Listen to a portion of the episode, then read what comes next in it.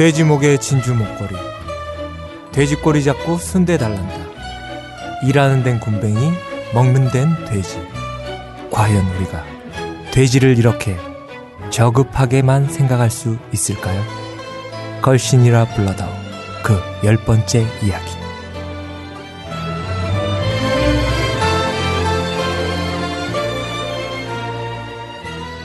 안녕하세요. 뮤지컬 배우 이정환입니다. 제 앞에는 걸신 강원 선생님 나와 계십니다 안녕하세요 안녕하십니까. 공연 잘하고 있어요. 네 진짜 공연 오랜만에 하네. 사실 사람들이 뮤지컬 배우인 줄 몰라. 네. 이젠 이젠 약간 알 것 같아요. 어. 지금 공연 때문에 머리를 탈색을 해가지고 어. 어, 이번에 외국 사람 역할인데 뭐 회사에서 탈색을 해줘가지고 지금 아 뭐 하시는 분이셨냐고 주위에서 막 그러시는 게 있는데 자 공연을 하고 있습니다. 어제 첫 공 올렸고요. 네. 바짝 땡겨서 11월 달 쭉쭉 가고 있습니다. 어, 이, 공- 이- 이 방송 나갈 때는 끝났겠네. 네, 뭐. 끝났겠네요. 끝나고 집에서 놀고 있을 겁니다. 네. 여러분들이 기다리시던 여자 걸신 최소영 선생님 나와 계십니다. 안녕하세요. 안녕하세요. 네, 네, 반갑습니다. 반갑습니다. 네, 앞서 오프닝에서 네, 또 돼지. 돼지 관한 이야기를 했는데 예, 사실 좀 돼지는 우리나라에서도 특히 아니 세계적으로도 그런 것 같아요. 그 숭배와 혐오가 이렇게 극적으로 갈리는 어, 동물은 정말 없는 것 같아요. 우리나라도 아- 아까 우리 속담 얘기했지만 속담 중에 사실 그 좋은 속담은 1%도 안 돼요. 찾아봐도 없어. 어, 다 이렇게 뭐 게으르거나 막 식탐이 있거나 욕심 많은. 욕심 많고. 네. 어. 돼지 같은 새끼리잖아요. 어. 근데 실제 영어에서도 피그 돼지라는 네. 게 제일 심한 욕이래요. 음, 어, 영어에서 제일 심한 욕이고 특히 이제 이 돼지를 그 악마 특히 금은 돼지는 사탄의 어, 어, 상징이다. 기독교에서도 그렇게 보고 있고 뭐 이슬람에서는 아예 이제 금기시 하죠. 아예 먹지도 않고. 네, 먹지도 않고. 그리고 통제되지 않는 성욕, 아, 어, 색정, 광, 뭐 이런 그리고 이렇게 그 아주 저급한 성적 유혹, 뭐 이런 걸 상징할 때도 돼지를 음, 또 인용하니까 이렇게 돼지를 조수로 보는 거는 좀전전 세계적으로, 어, 네. 그런 좀 문화의 바탕이 깔려 있는 것 같아요. 네.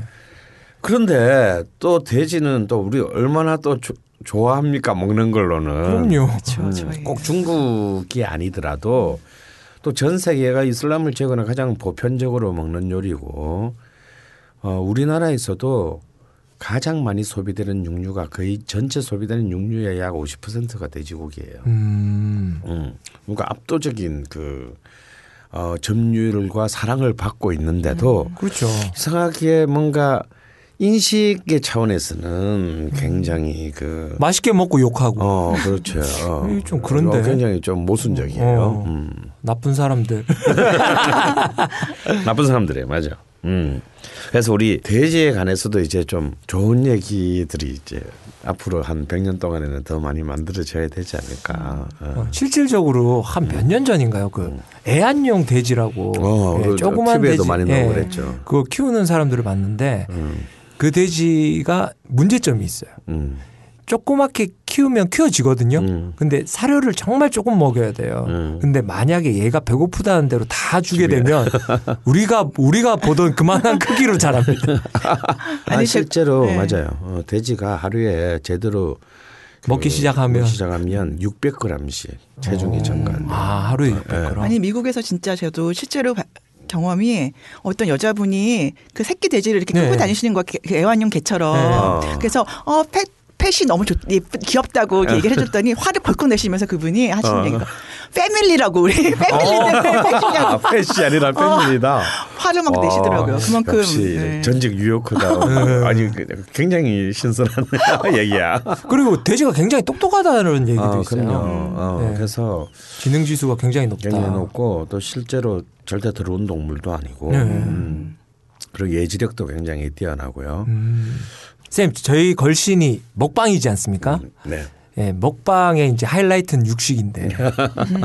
근데 이 육식을 다루려고 딱 하는, 하는 순간, 어, 요즘 추세가 베지터리안도 많고, 동물 사랑 연대 네. 뭐 동물 그다음에 자유연대. 동물 네. 자유 연대 네, 또뭐 그런 분들 동물사랑협회. 그런 네. 분들도 꽤 많으시고 네. 60 혐오자들 예, 또 많이 생겼고. 네, 그렇죠.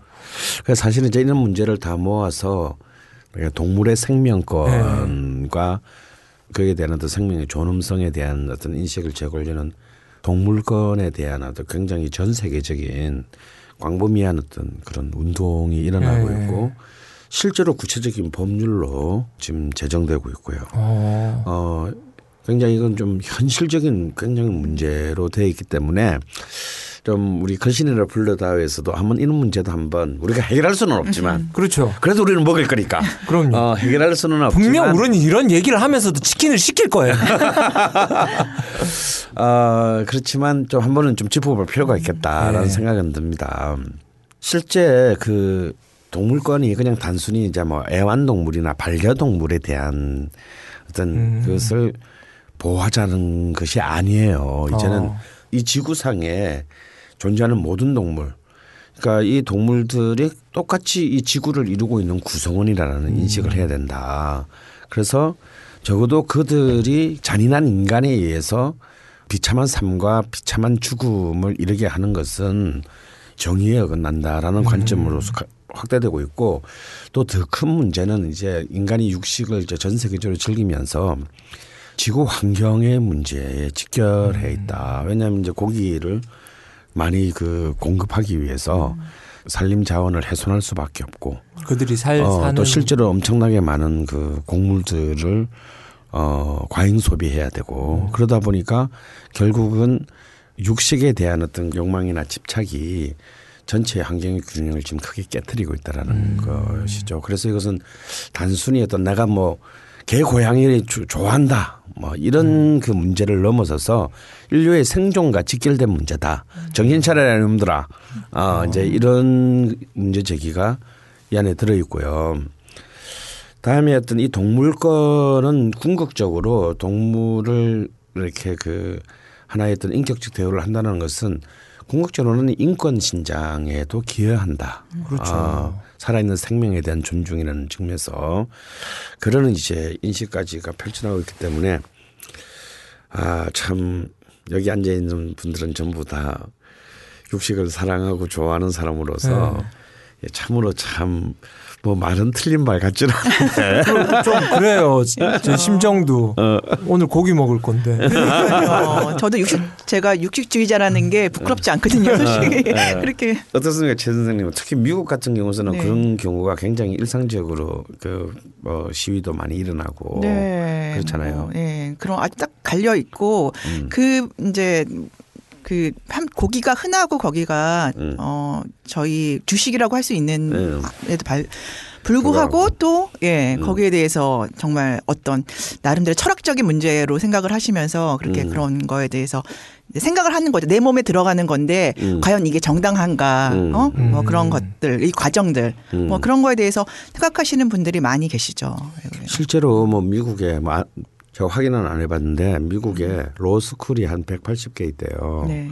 그 중에서 97개 로스쿨에서 동물권에 대한 법률을 지금 다루고 있답니다. 음. 그러니까 과반수가 넘죠. 그리고 그 사실 생각보다 동물법이 굉장히 일찍 제정됐어요. 어. 1822년에 딩 마틴법이라고 해서 영국에서 처음으로 동물법이 음. 제정됐고 미국에서는 1871년에 동물복지법이 그 제정됐고 우리나라는 1991년에 음. 어, 지금부터 한, 한 22년 전에 동물보호법이 음, 제정됐습니다. 근데 진짜 웃기는 건요. 서구에서 제일 선진적인 동물보호법이 제정된 나라가 어디냐면요. 1934년에 독일 나치가 만든 동물보호법이에요. 어, 나치가요? 네, 나치가 만든 동물보호법이 가장 구체적이고 가장 진전돼 있으며 그 동물에 대한 생명에 있는 것에 대한 가장 급진적인 그런 그 내용을 담고 있는데요. 아이러니네요. 진짜 아이러니죠. 특히 그 사람들은 죽이면서 씨. 그러니까 이제 특히 괴, 그 나치의 핵심 인물 중에 하나인 괴링이 이런 그 말을 했어요. 아, 죽어가는 동물들을 생각하면 잠이 안 온다. 그래서 이들을 지속적으로 보호하기 위한 법률을 제정해야 어, 제정한다. 된다. 어, 그래서 특히 이제 이 동물이 우리 먹는 것도 사실은 문제지만 예를 들어서 어떤 의약품이나 특히 여, 성 화장품 아. 그 개발을 해서 이제 생체 해부 뭐 이제 네, 이런 실험. 것들을 실험을 하는데 그런 생체 해부나 어떤 오락을 목적으로 하는 사냥을 금지시킵니다. 음. 나치 정부가 그리고 대신 사람으로 제대로 하는 어. 허가받지 않은 어떤 그 밀도사를 굉장히 엄격히 금지하고요. 하물며 장제를 의무화했어요. 동물을 이 죽거나 어. 합법적으로 죽였을 경우에는 마치 인간처럼 똑같이 장례. 치러주고. 장례를 치, 어, 치러주자. 이런 동물권 침해를 굉장히 광범위하게 설정해서 했던 동물이 하여튼 동물들에게 지속적인 고통을 초래하는 행위는 모두 다 동물법에 저촉된다. 동물 학대. 어, 동물 학대에 해당한다. 정말 아이러니하죠. 어. 그래서 특히 그 걔들 춥잖아요. 네. 그렇게 하면 모피 이런 그 온문화가 발달을 할 수밖에 없었는데 어 모피를 넣기 위해서 가축 도축을 금지했어요. 근데 우리 저기 종안이랑 우리 가 아우슈비츠도 가던데 네. 그죠? 어? 걔들은 것들이 장난하나.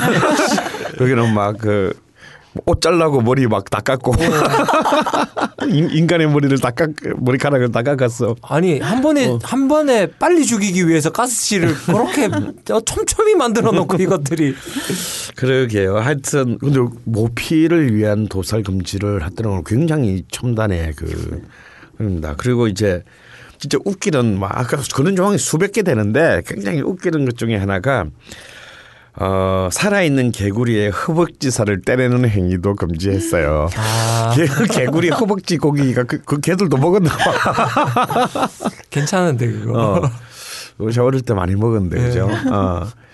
근데 그런 것을 금지시켰고 바로 그 이듬해인 35년에는요 제국 의회를 통해서 자연보호법을 통과시켜서 살림을 보호합니다. 음. 이 나치의 이 법에 의해서 물론 나중에 2차 세계 때 많이 황폐되긴 하지만 지금 독일의 풍요로운 그 울창한 살림과 살림들. 자연이 보호되는 틀이 법적으로 갖춰진 게 나치 시대라는 아이러니가 있습니다. 어 근데 이제 우리나라는 이제 법이 91년에 제정됐지만 그때는 뭐 그런 게 솔직히 제정된지 안 되는지도 우리 사실 몰랐고 이게 좀 사회적 이슈가 된 사건이 하나 있었어요. 지금부터 한 9년 전인 2004년에 2004년 그 복날 전에 네. 그 우리나라의 이제 동물 자유연대 그리고 동물 보호연합 동물 사랑 실천 협회 이세개 단체가 모여 가지고 그 개고기를 주로 파는 성남 모란시장 네. 앞에서 시위를 했어요. 어. 이때 시위의 이슈가 그때 이거 굉장히 유명한 사건에 그 당시 언론들이 네. 막 했는데 이제 모란시장 주인들은 씹새끼들 묵, 씹- 묵고 살기 힘들어 남 영업하고 죽겠는데. 있는데요. 맞아. 어, 안 그래도 장사 안 되는데 이 새끼들. 저는 사실 그 모란시장에 장보러 많이 갔거든요. 음. 그것 때문에요? 아니 시위하러 간게 아니라 아니, 아니, 장보러 그 가게 자- 됐잖아. 아니, 그- 그 장? 예, 개고기 뭐 그러니까, 사러. 그 장. 예. 뭐 개고기, 염소고기, 뭐 토끼고기 뭐 이런 거 사러 많이 갔어요. 근데 전 다 알지 그 지리를. 음. 근데 그 앞에서 이제 시위를 했는데 저도 그때 그 자리에 있었어요. 음. 어. 사실 시위에 참여하려고 한 게 아니라 개고기 보러 갔다가 싱싱한 거 나왔나 싶어서. 한 봤는데 이제 이때 이 시위 사건이 중요한 게 단순히 어떤 뭐 개 고양이를 먹지 말자 반려동물을 먹지 말자 아 이걸 넘어서서 처음으로 어쩌면 동물의 생- 생명권에 대한 이슈를 제기합니다. 아마 이때부터 이제 한국에도 아 단순히 뭐 아, 집에서 같이 키우는 개를 꼭 먹어야겠어 뭐 이런 정도의 문제에서 이제 전체적인 어떤 그런 그 환경과 관련된 인류와 지구의 생존과 관련한 문제로 대한민국도 이제 인식이 바뀌게 되는 아마 가장 첫 번째 현실적인 계기가 되지 않았을까 생각해요. 저도 모란 시장에 가끔 가기는 하는데 좀 약간 기분이 좀 그런 게 거기 갇혀 있는 개들의 눈빛, 어. 자기 죽음을 다 알고 있는 듯한 네. 그 눈빛. 아, 그 눈빛을 보고는 보신탕 집으로 썩 들어가기가 그렇더라고요. 어, 뭐 자기는 개고기를 안 먹으니까 그런 말을 하지. 아 근데 저는 기본적으로 이분들의 의견에 동의하는 부분도 없잖아 있지만 저는 좀 구체적인 강론으로 들어가면은 굉장히 다툴야 되는 부분에 문제가 많다라는 생각이 들어요. 예를 들어서 어, 우리나라에서는 개고기의 이제 도축과 유통이 이제 합법화되어 있지 않다라는 거. 네. 어, 사실 그렇기 때문에 더욱 잔인하고 비위생적인 그 환경 내에서 이루어지는 건 가격도 사실입니다. 비싸지고 가격도 거잖아요. 비싸지고. 그래서 사실 이 문제는 근데 과연 이제 우리나라에서 소나 돼지, 닭이 어 이제 3대 육류가 과연 정말 안전한 환경에서 도축되는지. 생- 생장되고 도축되는지에 대한 것에 대한 문제를 생각해 본다면 이것으로 그 문제를 제기한다는 것은 말이 맞지가 않죠. 아마 그 동물권 주장자들도 사실 개, 고양이만 뭐 이런 반려동물들을 먹는 것은 굉장히 야만적인 생각이라는 것 정도는 알고 있다고 봐요. 그래서 전체 동물의 문제를 갖고 얘기를 해야 되는 한쪽으로 가는데 그래도 특히 이제 뭐 펫을 사랑하는 분들은 뭐 개 먹는 것에 대해서 뭐 굉장히 야만적인 어떤 입장 갖고 있고 또 개고기를 먹는 게 우리나라의 오랜 하나의 신교 시- 그 먹는 것에 식문화. 관련된 식문화다라고 주장하는 개고기를 좋아하는 사람 분들은 족가는 소리 하지 마. 씨발 뭐 이건 브리지도 빠르도 같이 씨발년 같이 그 어, 지랄하고 자빠졌네. 왜 남은 문화를 가지고 지랄이야. 이런- 좋아하시는 분들은 늘 이런 얘기 하시잖아요. 아, 일단 먹고, 먹어보고 얘기하자고. 그러니까 네가 그걸 안 먹는 것이 자연만큼 내가 먹는 것도 나와 우리의 문화다라는 이런 입장이 여전히 팽팽하게 그 자리 잡고 있고 저는 당연히 후, 후자의 입장을 그 가지고 있죠. 그러니까 그 동물권 보호하신다는 분들은 그거 그 동물들의 삶의 질을 말하는 거 아닌가요? 삶 걔네들도 네, 삶과 죽음의 질, 예. 예, 그러니까 죽음도 존엄하게 네, 아, 치러야 된다. 된다라는 네. 거죠.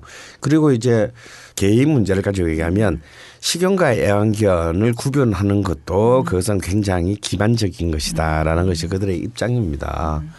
그런데 또 그 입장에 대해서는 또 다른 또그 혁육동 혁명적 육식주의자 동맹 같은 가상의 단체에서는 어 이런 이런 얘기도 가능하죠. 결국 아마 우리 방송의 첫 번째 시간에 그런 얘기를 제가 한 것 같은데 인간이 생존하기 위해서 먹는 것 중에 물리 위에 생명을 가지지 않은 것이 단 하나도 없다. 그렇죠. 음, 어. 맞아요. 그럼 결국 우리는 딴 사람의 생명을 먹음으로써 이 구차한 우리의 삶을 유지해야 되는 숙명을 가지고 있는데 과연 어떤 생명은 취해도 되고 어떤 생명을 취해서는 안 된다라고 하는 것 자체가 기만이 아닌가. 음, 식물권에 예, 대한 예, 이야기도 어, 나오겠네요. 그렇죠. 그러면 식물권은 어떻게 되는가? 걔네들 생명인데. 어, 식, 식물은 뭐 감정 동물은 그래도 감정이 있고 뭐 의사 표현을 하고 인간과 친숙한 의사소통이 가능하다는데 그러면 식물을 굉장히 제가 사랑하는 분을 알거든요. 그런데 그분은 식물과도 대화한다고 생각하세요. 맞아요. 그래서 무슨 식- 식물이면 뭐 소리를 안 낸다고 감정이 없나? 감정이 없냐라고 하는 놈들을 보면 진짜 웃긴다. 그렇죠. 역으로 치면 음. 말도 못하는 걸 먹는 거 아니에요. 더, 더 그거 한데요? 아, 그래서 그래, 예, 그러다 보면 이게 또 희한한 다른 비극적인 논리로 갑니다. 특히 이제 이런 거 있죠. 일본이 세계적으로 고래가 멸종돼 간다라고 네. 했을 때 60년대부터 이제 타겟이 된 나라가 이제 그 고래고기 포경업이 네. 발전했던 일본이에요.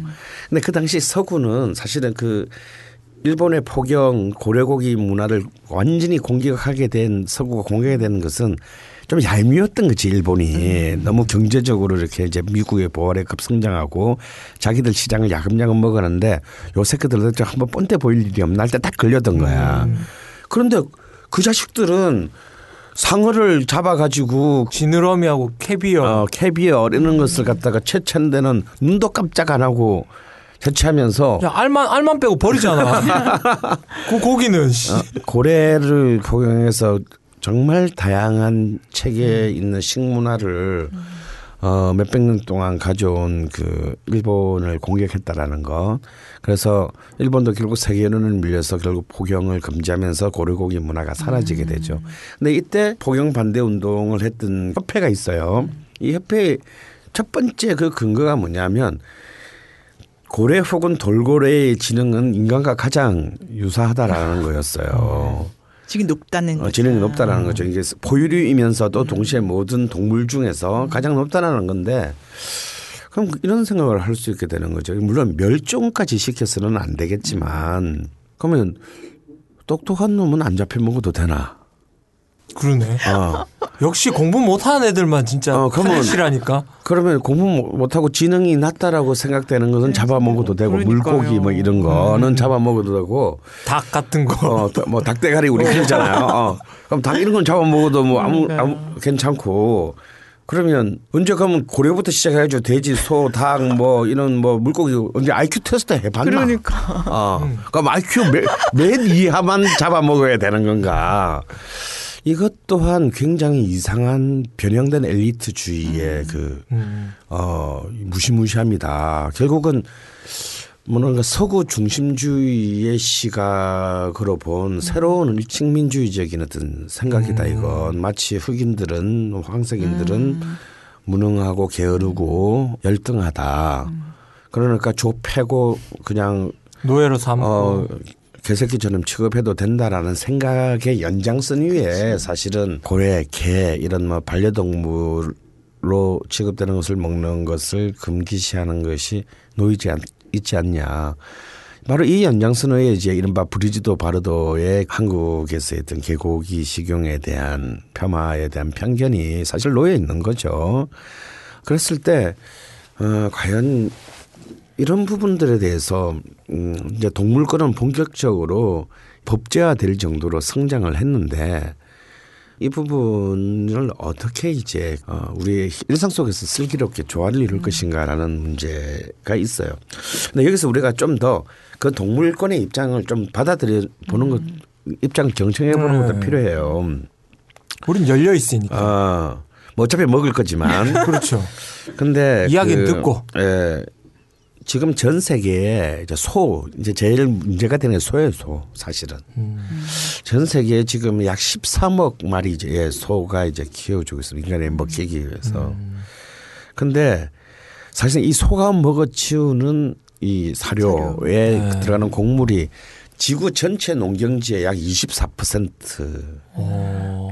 소비한대요. 그러니까 인간의 경작지의 4분의 1이 소를 먹이는데 지금 그걸 못 먹어서 굶어 죽어가는 사람들도 있는데 인간이 생산하는 전체 곡물의 3분의 1이 소와 돼지를 키우기 위해서 들어간다라는 거예요. 그러니까 이게 이제 지구를 과소비하고 있는 거죠 지금. 그래서 소와 돼지의 숫자를 다 합치면 사람 수의 3, 20% 5분의 1밖에 안 되는데 음. 얘들의 체중은 지구상 인간 모두를 합친 인간 체중의 세 배라는 거예요. 그러니까 이제 이들에게 이게 인간이 지어서 이들을 이제 다 그 먹여 살리는 셈인데요. 1kg의 소고기를 넣기 위해서는 7kg의 곡물을 소비해야 된다는 겁니다. 우리 오늘 아침에도 나는 저 버거킹 햄버거를 시간이 없어서 먹고 왔는데 햄버거 패티 하나에 1.5평의 목적 목축지가 사라지는 거예요. 아 그렇게 네. 그렇게 그렇게 따지면 그래서 이 육류 생산을 위해서 벌채되는 전 세계의 그 숲은 매년 남한 면적만큼이 숲이 없어지고 있는 이렇게 벌채되는 숲은 몇 년 뒤에는 전부 어, 사막화가 진행되고 있다. 이제 아프리카가 지금 그걸 보여주고 있죠. 이 사막화가 되면서 사실 우리 눈에는 안 보이지만 최소 1천여 종의 생물들이 멸종되고 있더라고요. 그다음에 또 제일 큰 문제는 우리나라에 직접 해당되는 문제인데 소나 돼지 같이 우리가 잡아먹기 위해서 만드는 이 동물들의 배설량이에요. 배설. 아 그렇죠. 배설물이 인간의 한 26배쯤 돼요. 네, 많이 네, 넣어요. 좀 많이 늡니다. 그래서 우리나라에 있는 소의 하루 배설량이에요. 우리나라만. 우리나라만 만 인간의 7천만 명분이래요. 하루에 하루에. 근데 이제 이 어마어마한 네. 뱃살량 중에서 정화 처리가 되는 거는 그 중에서 한 20% 정도이고 하긴 요즘 그걸로 비료 같은 건 만들지 예, 않잖아요. 예, 그렇죠. 왜냐하면 그 비료를 만들 수가 없지. 그 이미 그 자체에 이 사료에 너무 많은 네. 이제 뭐 항생제라든가 항생제. 뭐 이런 물질이 들어서 그럼 나머지 어떻게 되냐? 그 바로 이제 이 지하수로 스며들고 이제 음. 어, 하수구를 통해서 배출돼서 버려지는. 어마어마한 이제 오염을 이제 장기적으로 가고 있다라는 겁니다. 이걸 좀 시- 세계적으로 보면 옛날에는 집에서 이렇게 몇 마리, 몇십 마리, 몇백 마리 키운 건데 네. 이래가지고는 도저히 공급을 안 되니까 이제 우리나라도 그렇고 전 세계적으로 이제 대규모 공장식 이제 축산을 해야 되는데 지금 아마존 같은 경우가 매년 5천 평방킬로가 사라지고 있어요. 그러니까 1분당 11에이크의 땅이 그 아마존의 열대우림이 사라지고 목축지로 바뀌게 되는데 이렇게 되면 제일 중요한 문제가 인간에게 제일 중요한 게 뭐예요? 물이잖아요. 물. 네.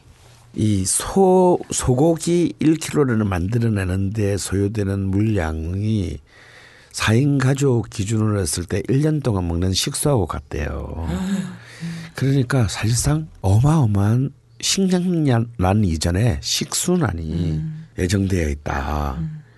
이래도 니들 고기 먹을 거기 물래. 근데 사실 이런 이 수많은 통계들이 지금 우리나라도 책이 꽤 많이 나와 있습니다. 음.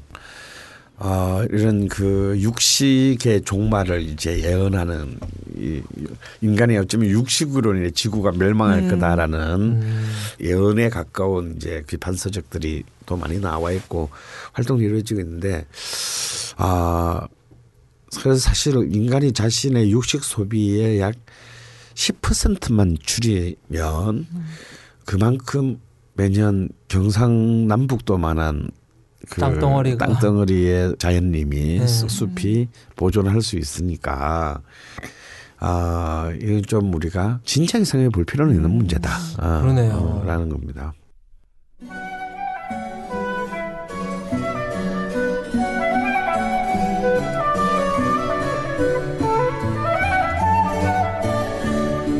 음식에 담긴 역사와 미학을 꼭꼭 씹어서 당신의 입에 넣어드립니다. 걸신의 음식 인문학.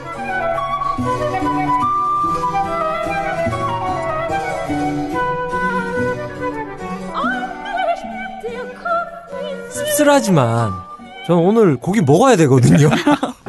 혹시 또 공연 시작했는데 네. 어, 저- 힘이 딸려요. 어, 맞아요. 네, 어쩔 또, 수가 없습니다. 그- 즐거움을, 열로 하시고 이제 네. 열, 열로 배우 예. 아니, 한 예를 들어서 네. 제가 어릴 때 아주 조그말 때예요. 그때 저희 큰 집에 저희 할아버지가 팔순 잔치를 하셨는데 음, 그 당시에 낳은 지 한 두 달 되는 송아지가 있었어요. 음, 집에 집에 음. 소를 키웠으니까 그 송아지랑 나랑 되, 굉장히 친했어요. 음. 애기 애기 송아지니까 어. 내가 걔 안고 자고 예. 막 그랬던 송아지인데 걔를 잡아야 되겠대. 예. 울고불고 난리가 났어요, 제가. 음. 울고불고 난리가 나고 막 마당이 넓으니까 마당에서 잡았거든요. 어. 마당에서 걔 목을 따고 그, 아니 밀도살이네. 예. 어. 그 목에 목에 피를 받고 어, 사람들이 그 피. 한 잔씩 아. 마시고 뭐 배를 가르고 내장을 꺼내고 그거 내 눈앞에서 막 울고불고 나 실신을 하고 난리가 난 거야. 그래도 먹어 그 꼴을 보고도 그런 그런데 우리 할아버지가 이거 제일 맛있는 살이라고 구워주는 음.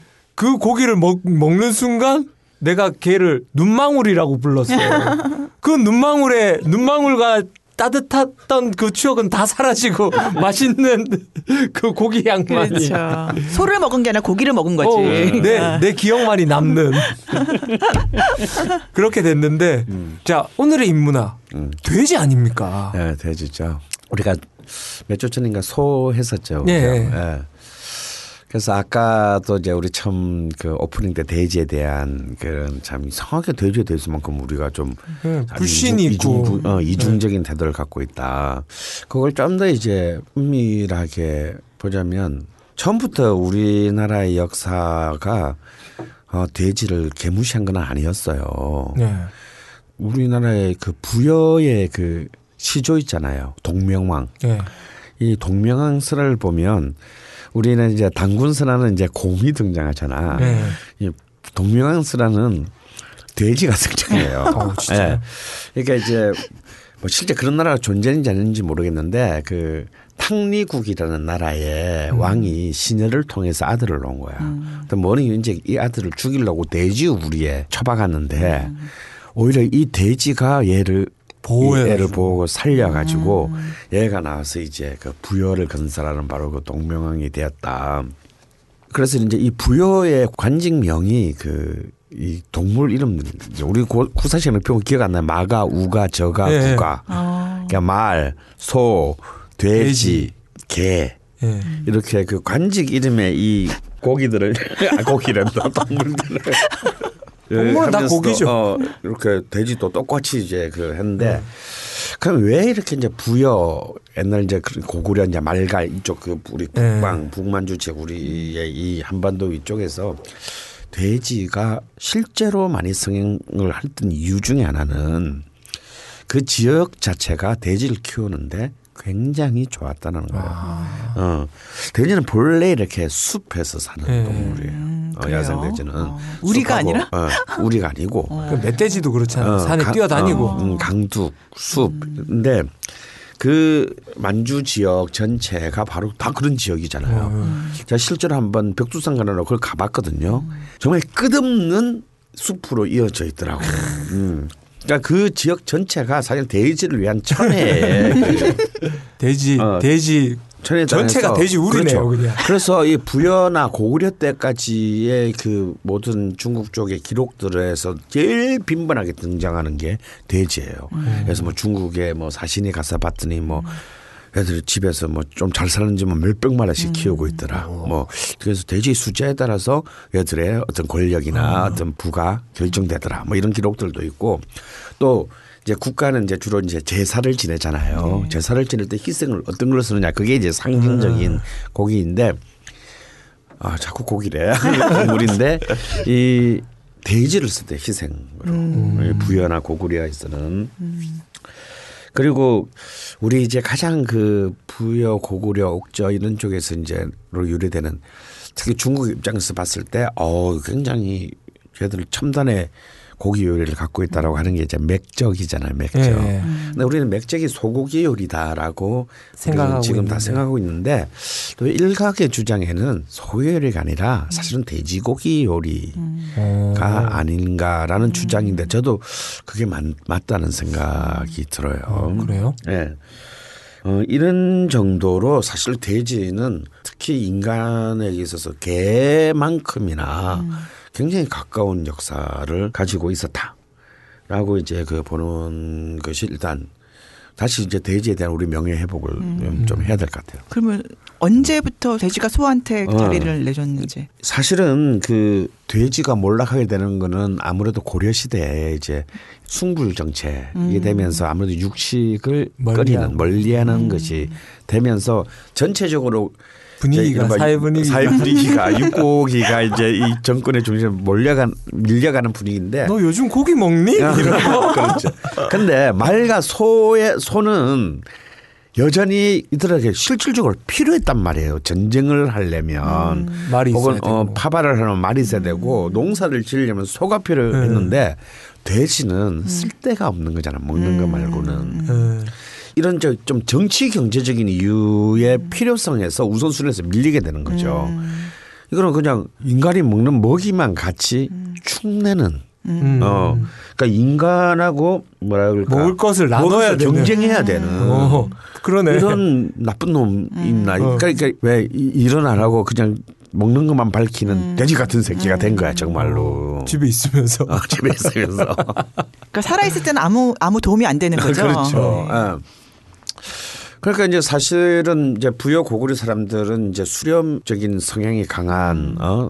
그 민족이었기 때문에 돼지는 고기 먹고 돼지 가죽으로는 옷에 입고 어, 이런 게 있었는데 이제는 이제 옷도 다 이제 어그 비단 뭐 모- 그렇죠. 어, 식물성 이제 이런 걸로 이미 다 짜입게 되고 어 이렇게 되면서 이제 사실은 뭐 그런 가죽의 필요성이나 이런 것들이 사라지게 된 거죠. 어. 그래서 이제 이때 고려 시대 특히 흔히 밀려갔는데 사실은 이제 또 몽고가 침범하면서 고려 시대 말에 이 몽골은 또 수림민족이니까 당연히 네. 뭡니까 이 육식 문화에 네, 잡아 먹어야지. 그잖아요. 또 다시 반짝 인기를 누려요. 반짝 인기를 그 누리지만 여전히 이제 돼지의 인기는 다시 올라오지 않았어요. 그래서 막 얘들은 사료도 주기 아깝다 해서 이제 뒷간에 분뇨로 예, 맞아, 맞아. 어, 인간의 똥이나 먹이자 그래서 이제 똥돼지가 이제 네, 탄생하고 그 어, 제주도에서 그게 이제 그 제주도에 같이 이렇게 남아 있게 되죠. 그런데 이것이 이제 조선 시대까지도 사실은 계속 이어지고 식민지 시대까지도 실제로 이어집니다. 그래서 1920년대에 일본 총독부의 조사에 의하면 당시에 소가 약 140만 두 정도였을 때 돼지는 한 80여만 두 정도였으니까 숫자에서 돼지가 소에 비교가 안 됐고 특히 그 조선 시대의 이른바 양반 문화가 특히 그렇게 소에 대한 소고기에 대한 어떤 예. 집착을 벌였어요. 이 새끼들은 좀 이상한 놈들이야. 이 조선시대의 사대부란 놈들은. 아니 이 놈들은 그렇게 그 사대주의에 빠져가지고 중국을 그렇게 숭상했는데 정작 중국은 돼지고기 좋아하잖아. 어, 돼지고기가 최고거든. 그렇죠. 그 그런 건또안 따라해. 아, 난좀이 사대부들이 난좀 굉장히 모순적인 존재들이야. 일관성이 없어요. 일관성이 없어 애들이. 그러니까 이 나라를 다 말아먹은 거예요. 이렇게 해서 식민지 시대까지 돼지가 사실은 그 굉장히 그 폄하 사회적으로도 인식도 낮고 실제 음. 약간의- 축산, 어, 네. 이런 건 그것도 밀렸어요. 음. 근데 이것이 이제 해방 이후 특히 전쟁 이후부터 다시 돼지고기에 대한 육류 소비가 증가하면서 음. 이소 가지고는 이 감당이 안 되잖아요. 예. 그러면서 이제 돼지가 어, 부상했어, 그, 어. 부상, 다시 부상하면서 특히 70년대 중반에 결정타가 하나 터져요. 전국적인 삼겹살 붐이 일어납니다. 구워 먹기 시작한 거예요 그다음부터. 탄광촌에서 예, 시작한. 예, 그렇죠. 예. 예. 이게 굉장히 중요해요. 이 얘기는 뭐냐면 70대 중반에 우리나라 삼겹살 붐이 일어났다는 얘기는 단순히 대중적으로 육류 소비가 전체적으로 증가했다는 것만을 의미하잖아요. 이 얘기는 우리나라가 70년대에 걸쳐서 1, 2, 3차 경제개발 5개년 계획을 통해서 사회 전체 이제 공업화하고 공- 음. 도시 혹은 공장 노동자의 수가 증가했다는 걸 의미합니다. 그러니까 아무래도 이들은 시골 공동체에 살 때보다 굉장히 안 좋은 환경 속에서 살게 되겠죠. 그러다 보니까 단순히 탄광 얘기를 아까 방금 하셨는데 돼지고기에는 딴 다른 고기에 있지 않은 막강한 해독 그렇죠. 능력이 있어요. 먼지. 예, 네. 먼지라든지 뭐 이런 중금속 오염이라든지 이런 것들에 대한 어쩌면 가격이 쌀 수도 있지만 손은 여전히 비싼 거고 본능적으로. 어쩌면 본능적으로 이 이전에는 사실 저 어릴 때도 보면 삼겹살 60년대 예. 제가 돼지고기를 못 먹는 이유가 막 비계 너- 뭐, 예. 비계만 많고 뭐 고기는 요만큼이고 예. 뭐. 어 그러니까 어린 애한테 그게 너무 이제 견디기 힘든 그런 기름? 먹는 것 같잖아요. 음. 근데 사실 삼겹살 같은 경우는 지방이 44% 정도 되거든요. 네. 고기에 비- 거의 반이 그 지방이라고 비계라고요. 근데 이런 부분들이 필요로 하게 되는 사회 체제로 우리가 바뀌지 않았나. 그만큼 이제 많이 오염도 되고 목도 컬컬해지고 그러니까 뭔가 삼겹살에 소주로 그냥 소주는 일종의 정신적인 스트레스를 풀어준다면. 풀어주고 돼지고기로는 뭔가 이 척박한 환경으로부터 자신의 어떤 일종의 네. 그 보호막 그의 형태로 전국적인 삼겹살 붐이 일어나면서 역전됩니다. 그렇게 역전이 되어서 이제 지금은 과반수가 돼지고기를 한국의 육류소비에 차지하게 됐고 물론 전 세계적으로도 역시 돼지 소비의 제왕은 중국이죠. 애들은 뭐 전 세계 돼지의 반을 반을 이제 그 중국에서 소비하고 있습니다. 그 저희 같은 경우는 보면 이제 몸 관리를 좀 많이 해야 되는 직업이잖아요. 그렇죠. 특히 가수 네. 뮤지컬 배우들은 뭐 공연할 때 네. 노래 할 무대에 오르기 전에 개고기도 많이 먹던데 네. 소리 좋아진다고. 네, 그렇죠. 음. 그 특히 먹는 게 소고기, 음. 개고기, 뭐 그런 유로 먹지. 돼지고기는 안 먹어요. 돼지고기를 먹는다 그러면 어. 아, 먹긴 먹죠. 뭐 공연 끝나고 뭐 어. 소주 한 잔에 삼겹살 아. 이렇게 먹긴 하는데 분명히 그걸 먹고 난 뒤에 이런 얘기를 해요. 아 이거 먹으면 살찌는데, 음. 아 이거 먹고 배 나오는데, 아, 아 이거 이거 먹으면 소화 잘 안 되는데, 아. 뭐 이런 식으로 막 맞아요. 그런 편견이 있- 있죠. 좀. 편견이 뭐 있어요. 여름 돼지고기에는 뭐 잘 먹어야 본전이다. 예, 뭐. 뭐 그런 말도 있고. 아, 근데 사실 그게 반은 맞고 반은 틀려요. 음. 아 그래요? 왜냐하면 소하고 이제 비교를 하면 이제 정말 네. 세계의 라이벌이 세계의 라이벌이니까 사실 돼지고기하고 소고기는 조금 다릅니다. 일단 돼지고기는 기본적으로 보수율이라 그러기도 하는데 어, 수분 함량이 높아요. 그러니까 음. 돼지 소고기에 비해서 어, 수분 함량이 높다 보니까 숙성 시가 숙성이 굉장히 짧게 네. 이루어져요. 그러다 보니까 빨리 부패하기가 쉬울 수가 있죠. 네. 그래서 이제 이슬람 같이 이제 덥고 건조한 기후에서 어, 소- 돼지고기를 금기시한 이유가 사실은 기후 종교적인 어, 게 아니라 종교적인 문제라기보다는 굉장히 현실적인 어, 기후의 문제, 그다음에 그 식량 아까 말한 식량의 문제. 네. 인간이 먹어야 될 걸. 어, 저 새끼가 어, 먹고 어, 있으니까. 먹고 있으니까. 그래서 도움이 전혀 안 되는 거죠. 그런 굉장히 그 현실적인 문제다라고 음. 이제 마빈 해리스가 음식 문화의 수수께끼에서 구체적으로 이제 분석을 했고요. 그다음에 그 백색근 섬유 비율이 높아서 백색근 섬유. 섬유, 예, 어. 그러니까 섬유질이 예. 사실은 굉장히 미세하고 촘촘하기 때문에 어. 이게 그 상온에서 빨리 부패하게 아. 만드는 또 그런 역할을 합니다. 예. 그래서 옛날에 저희 어릴 때 기억에도 보면 70년대 전반까지 꼭 무슨 잔치 때 식중독 나면은 그게 딱 아, 돼지고기. 돼지고기 때문이야. 그러니 이제 막 집단 한 마을 전체가 막 어, 그냥 그 설사병 시골에서 나고. 어, 식중독 나고 다음에 이제 아무래도 이제 그 이거는 뭐 돼지고기 좋아하는 사람한테는 아무 문제가 안 되지만 아직도 여전히 이렇게 특히 이렇게 깔끔 뜨는 여성분들 중에서는 네. 돼지고기 싫어하는 사람 많아요, 그죠? 어. 그게 뭐냐면 지방 함량이 높아서 네. 지방 함량이 높으니까 아무래도 이제 그 지방 특유의 냄새 누린내라고 하죠. 어, 예, 이게 이제 구울 때. 아, 소에 비해서 굉장히 아, 높다. 맞아요, 맞아요, 맞아요. 그러니까 중국의 육, 육류 요리가 발달하게 되는 것은 결국 중국도 그걸 모를 리가 없죠. 중국 네. 사람도 똑같이 코 가진 사람인데 그래서 이 누린내를 얼마나 굉장히 잘 제거하냐. 어, 아름답게 어, 제거해서 돼지고기 자체의 장점들을 극대화하느냐 어, 여기에 이제 그 포인트를 네, 딱 두고. 포인트를 그 두고 있는 거죠. 근데 그에 비해서 돼지라고 하는 것은 사실은 어찌 보면 그 기후와 풍토에 대한 적응성이 굉장히 강한 동물이고 음. 빨리 자라요. 예. 그래서 성장이 강하고 사실은 5개월 정도 되면 식용 예, 가능하죠. 예, 가능한 한 보통 이제 이제 이걸 또 이제 동물권 문제에서도 이제 문제가 되는데 우리가 보통 지금 우리 먹고 있는 돼지들은 한 8개월에서 10개월 정도 생후 8개월 10개월 정도에서 도살을 합니다. 아, 그래서 돼지는 그냥 키우면 15년 살 수 있는데 아. 어, 15년 정도 살 수 있는 세-. 동물을 우리는 이제 15분의 1도 안 돼서 한 17분의 1의 수명에서 인위적으로 삶을 중단시키고 어 고기를 그 취하는 셈이다 이렇게 생각하면 될 것 같습니다. 약간 아이러니하고 좀 찝찝하지만 맛있는 걸 어떻게? 근데 이제 이 돼지의 부위, 이 돼지의 부위 하면은 사실 돼지의 부위는 소만큼 그렇게 촘촘하지는 않아요. 어, 굉장히 간, 어찌 보면 간단합니다. 자, 돼지 머리 빼고, 네. 음, 머리를 빼고 이제 돼지 앞쪽에서부터 보면 돼지 앞다리. 어, 앞다리 쪽 라인을 네. 위에서 쭉 보면 맨 위가 어딜 것 같아요?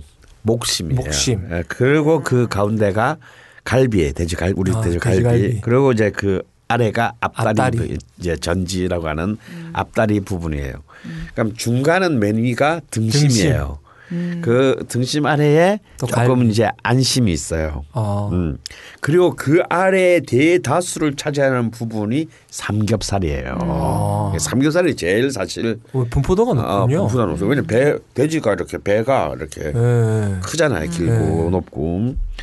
그래서 이제 이 삼겹살 중에서도 이제 등심 아래의 부부 제일 윗부분이 등갈비살이에요. 아 등갈비. 음. 그리고 그 안쪽에 요만큼 들어있는 게 토시살. 그리고 아래쪽에 샥 늘어져 있는 게 갈매기살이에요. 아. 이게 다 이제 이 전체 삼겹살 부위 안에 이게 이제 요 부분이 다 자리하고 있다라고 생각하면 되고 이제 그럼 이제 후반 쪽 뒷다리 쪽 보면은 뒷다리 쪽은 맨 엉덩이. 위가 아 이제 엉덩이 쪽이 이제 볼깃살. 음. 볼기살. 예, 살이고 그다음에 그 안쪽으로 가장 많은 넓적다리 부분을 하겠는 게 이제 설깃살. 아 설기살. 아, 그리고 이제 볼깃살 아래쪽이 홍두깨살. 아 이렇게 해서 이제 뒷다리 뒷다리 쪽은 크죠 음, 앞다리에 비해서 이렇게 이제 그 차지하고 있고 그리고 이제 발 아래쪽 우리는 다 족발로 선생님 그럼 항정살은 어디예요? 항정살도 따지고 보면 이제 이 안에 일종의 안창살에 해당하는 예. 소에 행경막 쪽에 살이니까 삼겹살 쪽 안에 있는 거죠. 예. 그 언젠가부터 삼겹을 능가하는 향정살이 나오면서 삼겹살에 그 위협 하나 싶더니 그건 아 이건 너무 또 근데 항정살은 일단 생산량 자체가 네, 부위에서 때문에. 작기 때문에 어, 대중적으로 이렇게 확산되기 좀 어렵고 또 삼겹살이 그 자리하고 있는 그 특유의 그 지방의 박력감보다 그냥 담백하기 때문에 사실은 뭐 또그 항정살은 약간 좀 음. 느끼하죠. 음, 그래서 어필하기가 그렇게 크지는 않습니다. 이렇게 좀 대충 제가 부위를 해부했는데 천 선생님은 돼지고기 중에서 어떤 부위를 제일 저는 한국 와서 그 돼지고기를 배웠어요. 사실 그러니까 아. 미국에서 별로 돼지고기를 먹질 않잖아요. 그렇죠. 어. 뭐립 같은 거 이런 거 네. 먹지만 그래서 처음에 왔는데 사람들이 맨날 그 삼겹살 집에 데려가는 거예요. 네. 왔는데 좀 너무 괴로웠어요. 그게 어. 막 물- 물컹물컹하고 막 어, 이렇게 냄새도 많이 배고. 네, 그래서 이걸 무슨 맛을 먹을까 봐 그리고 다 이렇게 막 그 비계로 막 이렇게 음. 먹는 걸 막 거의 중독된 것 같더라고 사람들이 여기 한국 아, 사람들 그렇지 맞아. 않아요? 예, 삼겹살 예 맞아요. 또 삼겹살 중독이에요. 예, 중독에다가 뭐 수익까지 한다면서요. 네. 주- 이제는 네. 딸려서 어. 딸려가지고 너무 네. 올라가고 막 그래서 그러면서 했는데 그거를 한 스무 번 한 먹으니까 그 다음에 좀 맛을 알, 알겠더라고요. 네. 그래서 그건 알겠는데 그- 제 페이버릿은 안 되고 돼지고기 중에 고르라면은 목살 좀 목살. 예, 아. 목살이 괜찮습니다. 그죠 목살 팬들도 굉장히 많죠. 아 저는 한번 제주도 돼지의 목살을 한번 음. 비행기로 주문해서 한번 먹은 적이 있는데. 흑돼지요? 예, 흑돼, 아. 돼지, 제주 흑돼지의 목살을 네. 그냥 비행기로 주문을 해서 당일날 어. 발, 발송. 근데 진짜 먹다 기절하는 줄 알았어요. 너무 맛있어서. 아, 그래요? 예. 비용이 너무 많이 들어서 어, 아 근데 제 이상에 제주도를 갈 일이 그렇게 자주 없더라고요. 좀 그렇죠. 예. 근데 정말 지금 특히 제주도에서는 굉장히 전략적으로 이제 이 흑돼지 품종들을 많이 그 연구도 하고 실제도 많이 해서 굉장히 뭐 세계적으로 자랑할 만한 어, 돼지 굉장히 높은 돼지고기를 만들어내죠. 저는 사실 스무 살에 될 때까지 돼지고기를 못 먹었어요. 저도 어막 그 냄새나 이런 것들을 견디기가 어려워서 사실 돼지고기를 못 먹었거든요. 어 그래서 어쩌면 그런 상태에서 대학교 1학 대학교에 입학했으면 저는 완전 재수 없는 새끼로 그냥 아주 왕따 당하기 딱 좋을 판인데 제가 대학 들어가기 직전에 돼지고기를 먹게 된 거예요. 어. 음. 그러니까 이제 저는 이제 재수를 해서 다시 이제 대학교로 올라왔는데 제 서울에 제 친척이 딱 한 분 계셨어요. 네. 제일 큰 아버지 댁이 서울에 있었는데 근데 좀 굉장히 가난하게 사셨어요. 근데 그게 이제 저보다 나이가 한참 많은 한 열 살쯤 많은 사촌 형님이 이제 제일 이렇게 장손이죠 우리 집안에 이제 계셨는데 그분이 저를 데리고 그래서 대학교 입학했다고 어디를 데리고 갔냐면 장충동에 족발집을 데리고 간 거예요. 오. 그러니까 아마 그런 거겠죠. 그분도 그렇게 넉넉한 분이 아니니까 뭐 굉장히 비싼 걸 사줄 수는 예. 없고. 근데 내가 뭐 돼지고기를 먹는지 안 좋아하는지는 뭐 알지도 못할 뿐 그런 상황에서 그래서 뭔가 푸짐하면서 그래도 고기. 남의 살을 어, 오랜만에 본 음, 대학에 입학해서 서울에 올라온 사촌 동생을 배부르게 먹일 수 있는 건 그거라고 생각을 했는지 그 아직도 그게 기억이 나요. 그게 장충동 할매 족발집이었어요. 네. 근데 지금은 뭐 2천 건물에 어마어마하게 크지만 그 당시에는 거의 스레트 지붕에 한 탁자 한 일곱 여덟 개 있는 조그만한 집이었는데 저는 솔직히 그게 돼지고기인 줄도 모르고 왜냐면 거기 앞- 간판에 뭐 돼지고기를 써놓은 게 없잖아 그냥 네, 족발이지. 족발이죠. 그 당시만 해도 부산에는 족발집이 없었거든요. 예, 예, 맞아요, 맞아요. 뭐씨 뭐 뭐지 족발은 뭔가 하고 나 그냥 뭐 얼떨결에 따라 들어갔는데 뭔가 내 눈앞에 정말 그 수북히 쌓인 아마 그 뼈다귀가 보였으면 네. 그게 돼지인 줄 알았을 텐데 뼈다귀는 밑에 숨겨져 있으니까 위에는 이제 이- 그 얇게 쓴 고기들이 수북히 쌓여 있으니까 고기 같아. 근데 난 이걸 내가 혐오했던 돼지고기라는 생각을 못했던 거예요 색깔 네. 때문에. 좀 햄 같잖아요. 처음에 어, 볼 때. 어. 근데 그걸 갖다가 이렇게 막 그 형 하는 대로 상추에다가 이제 뭐 새우 저 네. 양념에 찍어 가지고 마늘 하나 올리고 뭐 고추도 저 장에서 먹고 입에 딱 넣는데 전 정말 초등학교 그 2학년 때 그 경험했던 탕수육 이후로 물론 그때도 탕수육이 돼지고기일 줄은 몰랐지만 이후로 아니 어떻게 세상에 이렇게 맛있는 어. 음. 음식이 있나. 저는 그게 제 삶의 가장 큰 그 코페르니쿠스적인 대전환의 시점이 바로 그 족발을 먹는 순간. 그때부터 제가 족발 광이 됐어요. 그래서 막 정말 어쩌면 제가 음식을 찾아서 먹기 시작한 계기가 어. 족발 때문이에요. 그래서 온 서울가 그 수도권에 있는 유명하다는 족발집이란 족발 족발집은. 족발집은 그때부터 막 버스 타고 다니면서 막 차- 차려서 먹었는데 그걸 이제 다 먹고 나니까 이게 뭐냐 그랬더니 돼지고기라는 거예요. 돼지 다리. 어.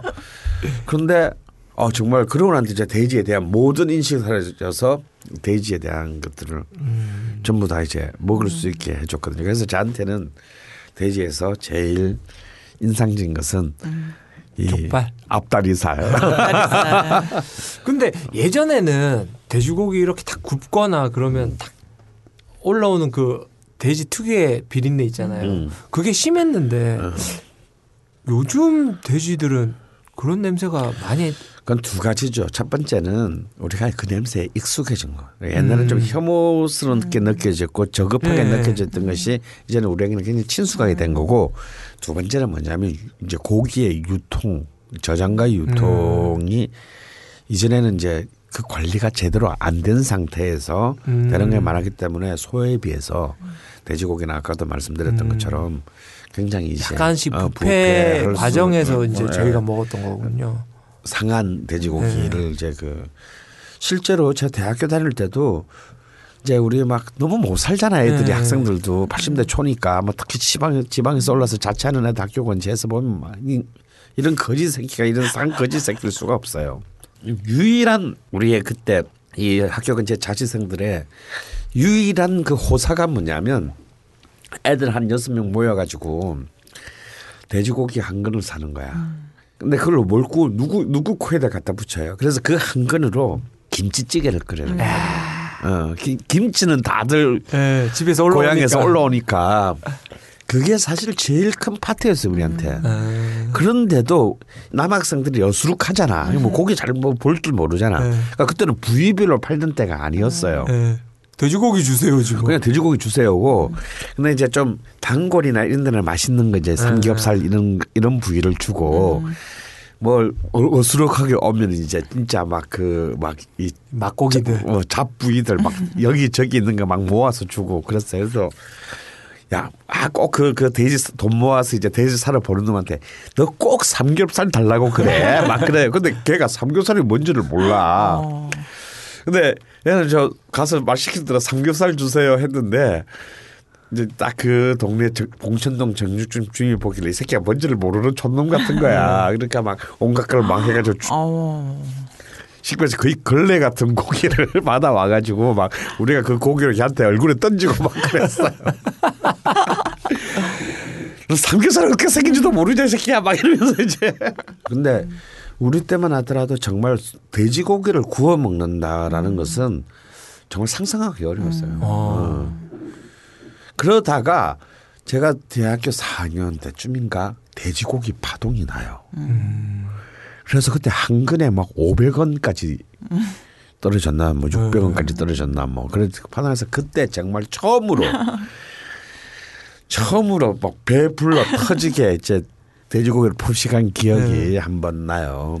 그때는 구워 드신 거예요? 그렇죠. 아. 그런데요, 그 구워 먹는다는 게 집안에 브루스타가 좀 보급되면서 더 그것도 관련돼 있지 아, 않을까요? 맞습니다. 근데 사실 이제 이 브루스타의 보급이 사실 또 이 고기를 구워 먹는 음. 글쎄 80년대에 이제 네. 와서 굉장히 큰 그 영향을 끼쳤는데 사실은 이게 80년대 초만 하더라도요 자취방에 가면 브루스타 이런 게 없었어요. 음.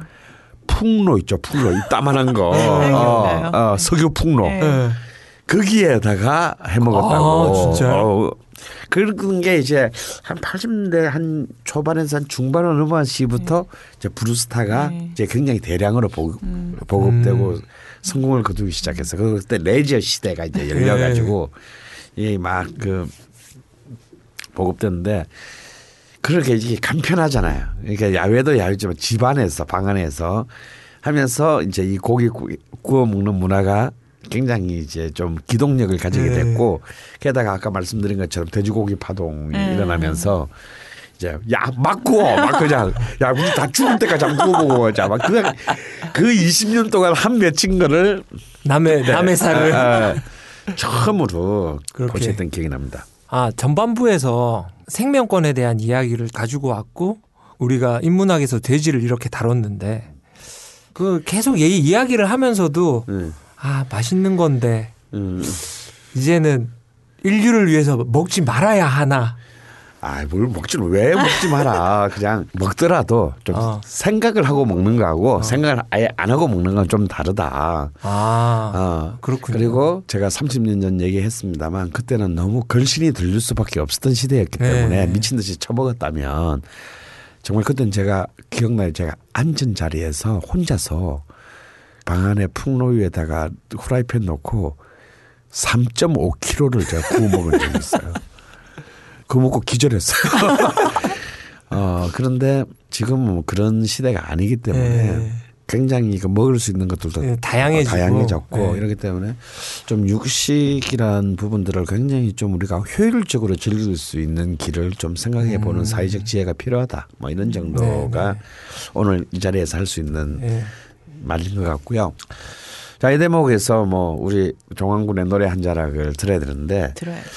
사실 엊그저께부터 계속 고민을 했는데 음. 이게 의외로 돼지에 관한 노래가 없더라고. 순대에 관한 노래도 없고. 늘, 생, 늘 이야기하지만 어. 음식에 관한 노래는 냉면 그거 하나뿐이었어요. 근데 사실 어부 프로젝트인가 그 황신의 밴드인가 하여튼 박가는 돼지라는 인디에 굉장히 명곡이 있긴 해. 근데 그 노래를 지금 이렇게 부르기는 뭐 좀 애말도 없고 좀 힘든 것 같고요. 어, 그러다가 아, 좀 뭔가 지금 이제 서서히 이번 주에 들어와서 영하로 네, 날씨가 추워졌죠. 추워졌습니다. 진짜 본격적인 입동 겨울의 냄새가 나는데 또 역시 또 돼지고기 하면 소주 한 잔. 그렇죠. 그리고 뭔가 이 계절과 그 서산함이 딱 느껴지는 노래가 딱 그 떠올랐는데 바로 이제 그 전인권이 불렀던 또 얼마 전에 또 우리 들국화의 드러머 주창권 예. 형께서. 음, 참 안타깝게 세상을 떠나셨습니다. 그리고 이제 그때 들고가 해산하고 난 뒤에 어, 전인권 씨가 부른 사랑한 후에가 굳이 또 때려 맞추면 이 노래 이 오늘의 주제와 좀 어거지로 맞출 수 있지 않을까. 네. 어, 어, 그렇게 해서 한번 골랐습니다.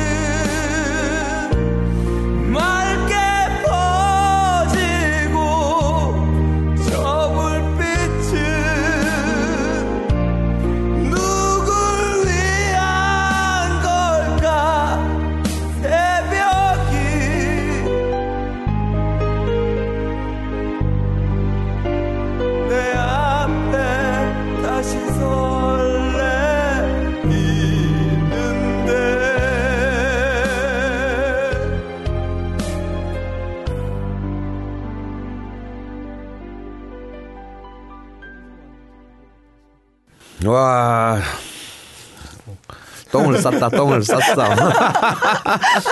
사실 이 노래 처음 불러보거든요. 처음 불러보는데 그, 이거 괜히 건드렸다 싶어요. 아, 잘 불렀어요. 이게 사실 이게 88년인가 89년인가 전인권 허성욱 네. 그 추억들 국화에서인가 아마 나왔죠.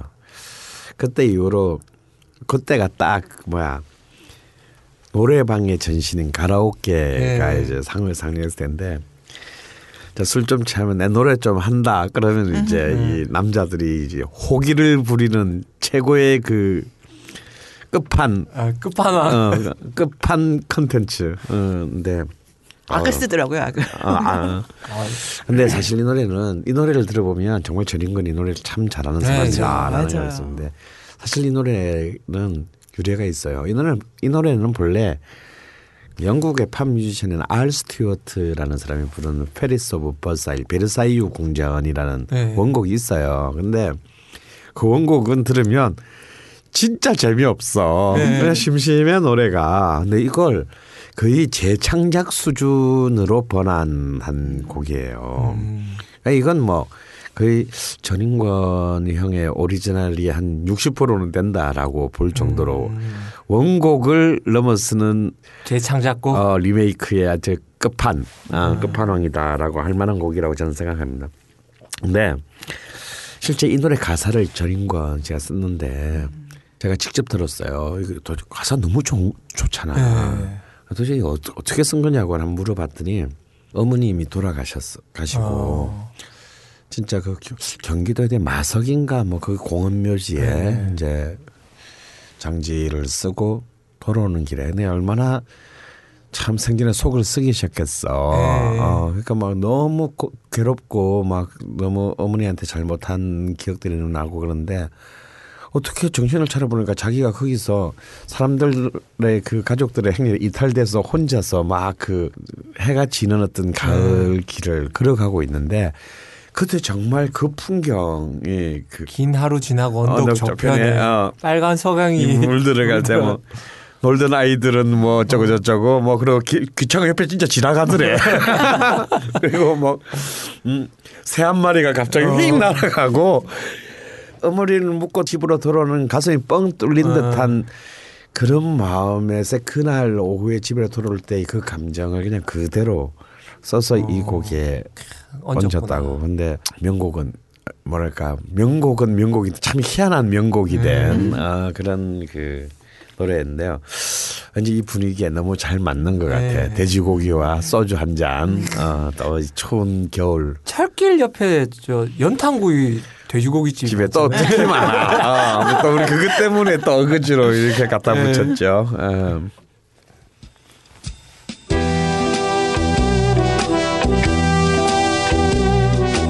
딴지 라디오 최초의 본격 먹방. 걸신이라 불러다오. 제대로 즐기시려면 공복 상태로 들으세요.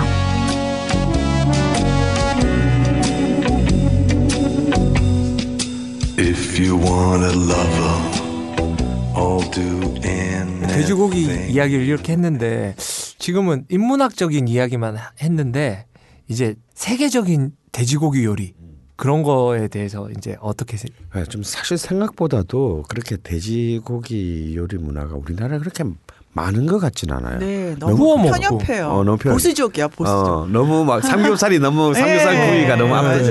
그러니까 우리나라에서 싹 생각나는 돼지고기 요리 한번 뭐 있을까요? 그 삼겹살 구이 이런 거 말고 삼겹살 목살 구이 말고 네. 갈비찜 돼지갈비찜, 네. 예, 그렇죠. 뭐 순대도 있고, 네. 음. 돼, 돼지 막창구이 그렇죠. 뭐 내장, 어, 내장, 네, 내장. 다 구이고, 껍데기. 어, 그렇죠. 그죠. 다, 그- 다 이렇게 부위별로 네. 다 어차피 다 구워 먹는 거고. 그러니까 부위별로 우리가- 구워 먹기 그러니까 우리가 참 이게 구워 먹는 수육. 어, 문화를 능하죠. 그리고 아까 나왔던 족발, 네. 네. 어 그리고 이제 수육, 네. 어 그러게 이제 뭐 수육이 또 이제 입체화된 뭐 보쌈, 음, 그 전라도 가면 탕도 있잖아요 어, 돼지갈비탕 야 그런 거 없어. 예. 그거 있잖아요 거기 아그 그 뭐지 그 저기 뭐야 떡갈비. 떡갈비 집에 음, 나오는 어, 어. 그렇죠. 떡갈비가 떡갈비다 우리 보통 소고기를 알기 쉬운데 이제 떡갈비의 본래 출발은 송정리 쪽에서의 네. 돼지 떡갈비고 그 갈비로 또 탕도 나오죠. 어, 네. 특이하죠. 어.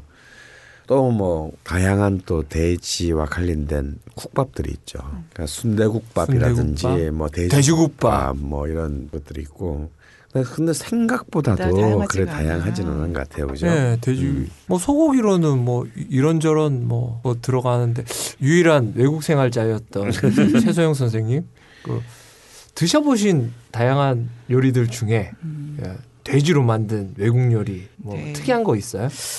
의외로 돼지로 만들 때 좀 엽기적인 게 좀 많이 있는 것 같아요. 어, 그래요? 어떤 네, 제가 경험했던 거는 애저구이. 어, 애저. 애저. 예. 뭐 우리나라도 있잖아. 애저찜. 아, 예, 있어요? 애저찜이죠. 어. 아, 예. 그래서 그런 거잖아요. 돼지는 겉만 살려놓고 안에 소를 넣는 거예요. 어. 네. 그래서 아 그렇게 한국은 아니에요? 아, 달라 완전히. 아, 예. 그래요? 형체 그대로? 네, 그렇게 돼- 새끼 돼지를 어, 새끼 돼지 그렇게 이제. 해서 음. 이제 그 안에다가 배를 갈라서 그 안에다가 이제 뭐 닭고기나 어. 달팽이 어. 고기나 이런 거 이렇게 구이를 해서 음. 그거를 이렇게 으깨요. 으깨서 거기다 소를 넣고 어. 또 웃긴 거는 계란을 해요. 그러니까 그 뭐지 냉면의 그 대- 계란처럼 음, 그렇게 딱 줄을 세워가지고 이렇게 한 열 열몇 개를 딱 이렇게 하면은 나중에 이제 다시 잡으면은 이제 반으로 잡 이제 나오는 거죠 그 계란이. 근데 그런 식으로 해서 구워 먹는 그런 것도 오, 있어요. 특이하네요. 어. 그러니까 좀 그걸 뭐 이렇게 먹어도 되나 싶을 정도로 음. 좀 그런 야. 게 있었고. 어, 우리나라의 애저는 좀 다르죠. 다른데 본래 또 맛을 네. 극한적으로 추구하는 전라도의 문화인데 아직도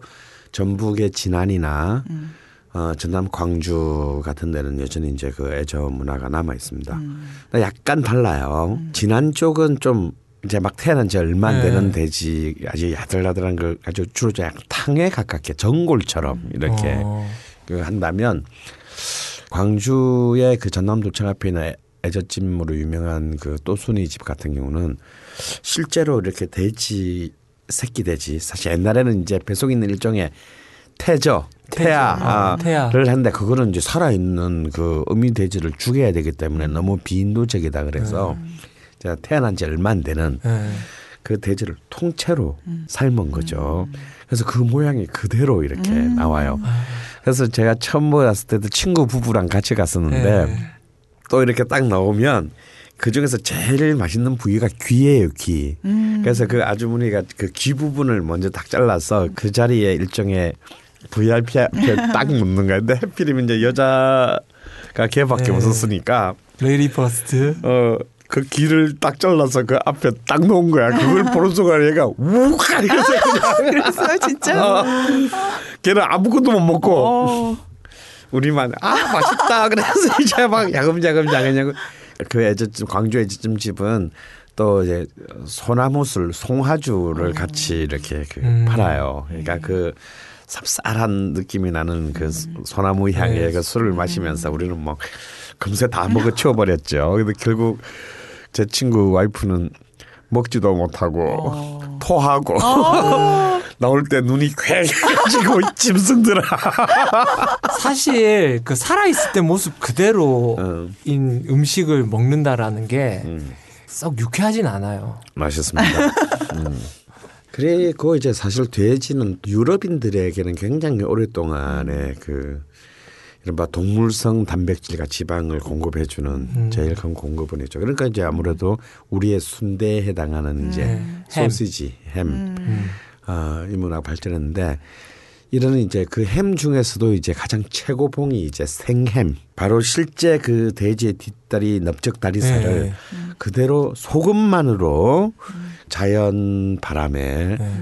최소 12개월 이상 어. 음, 숙성시키는 것을 이제 그 생, 생햄이라 그러는데 하몽하고 다른 거. 그러니까 하몽도 다 그 생햄의 아, 그 예. 일종이죠. 그런데 스페인에는 이제 하몽이라면 이제 특히 그 이탈리아 특히 북부 이제 포강 근처에 이제 파르마 지역에 사는 프로슈토. 어. 프로슈토가 이제 좀 세계적인 이제 그 음식으로 생햄에. 생햄으로 자리했는데 이 생햄이 얼마나 귀한 거냐면 보통 270kg짜리 돼지를 한 마리를 잡으면요. 거기에서 딱 2.5kg가 나온대요. 어. 어, 그러니까 이게. 정말 비싸고 기, 그리고 시간도 뭐 어, 1년 걸리고 1년 2년 걸리고 12개월에서 24개월 걸리니까 아, 그러니까. 정말 어, 비쌀 수밖에 없다. 어, 하는 겁니다. 또 그 넓적 살, 다리살 중에서 그게 가장 그 큰 일부 부분을 가지고 만든 최고급을 또 콜라텔로라는 또 생햄도 있대요. 그런데 이건 뭐 워낙 비싸고 그냥 그야말로 이탈리아인들의 그 오로지 돼지와 그 습한 그 포강 유액의 그 습도 예. 바람 그러니까 고기 숙성시키는 그 방이 딱 창문만 하나가 있대요.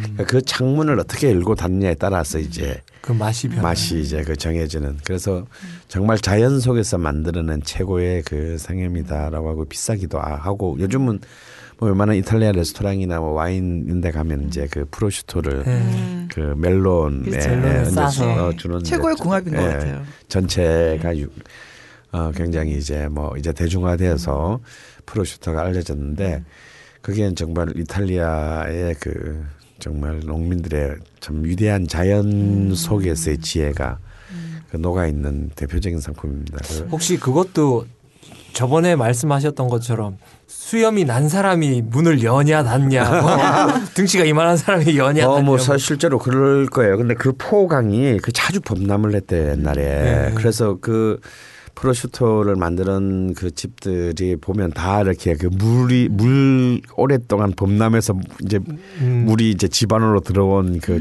흔적 흔적들이 남아 있는데 그 맛의 달인인가 하는 그 일본에 가서 만화에 보면 그런 대목이 나옵니다. 물이 범람했을 때 피신 순위가 나와 있어요. 그래서 첫 번째가 프로슈토예요.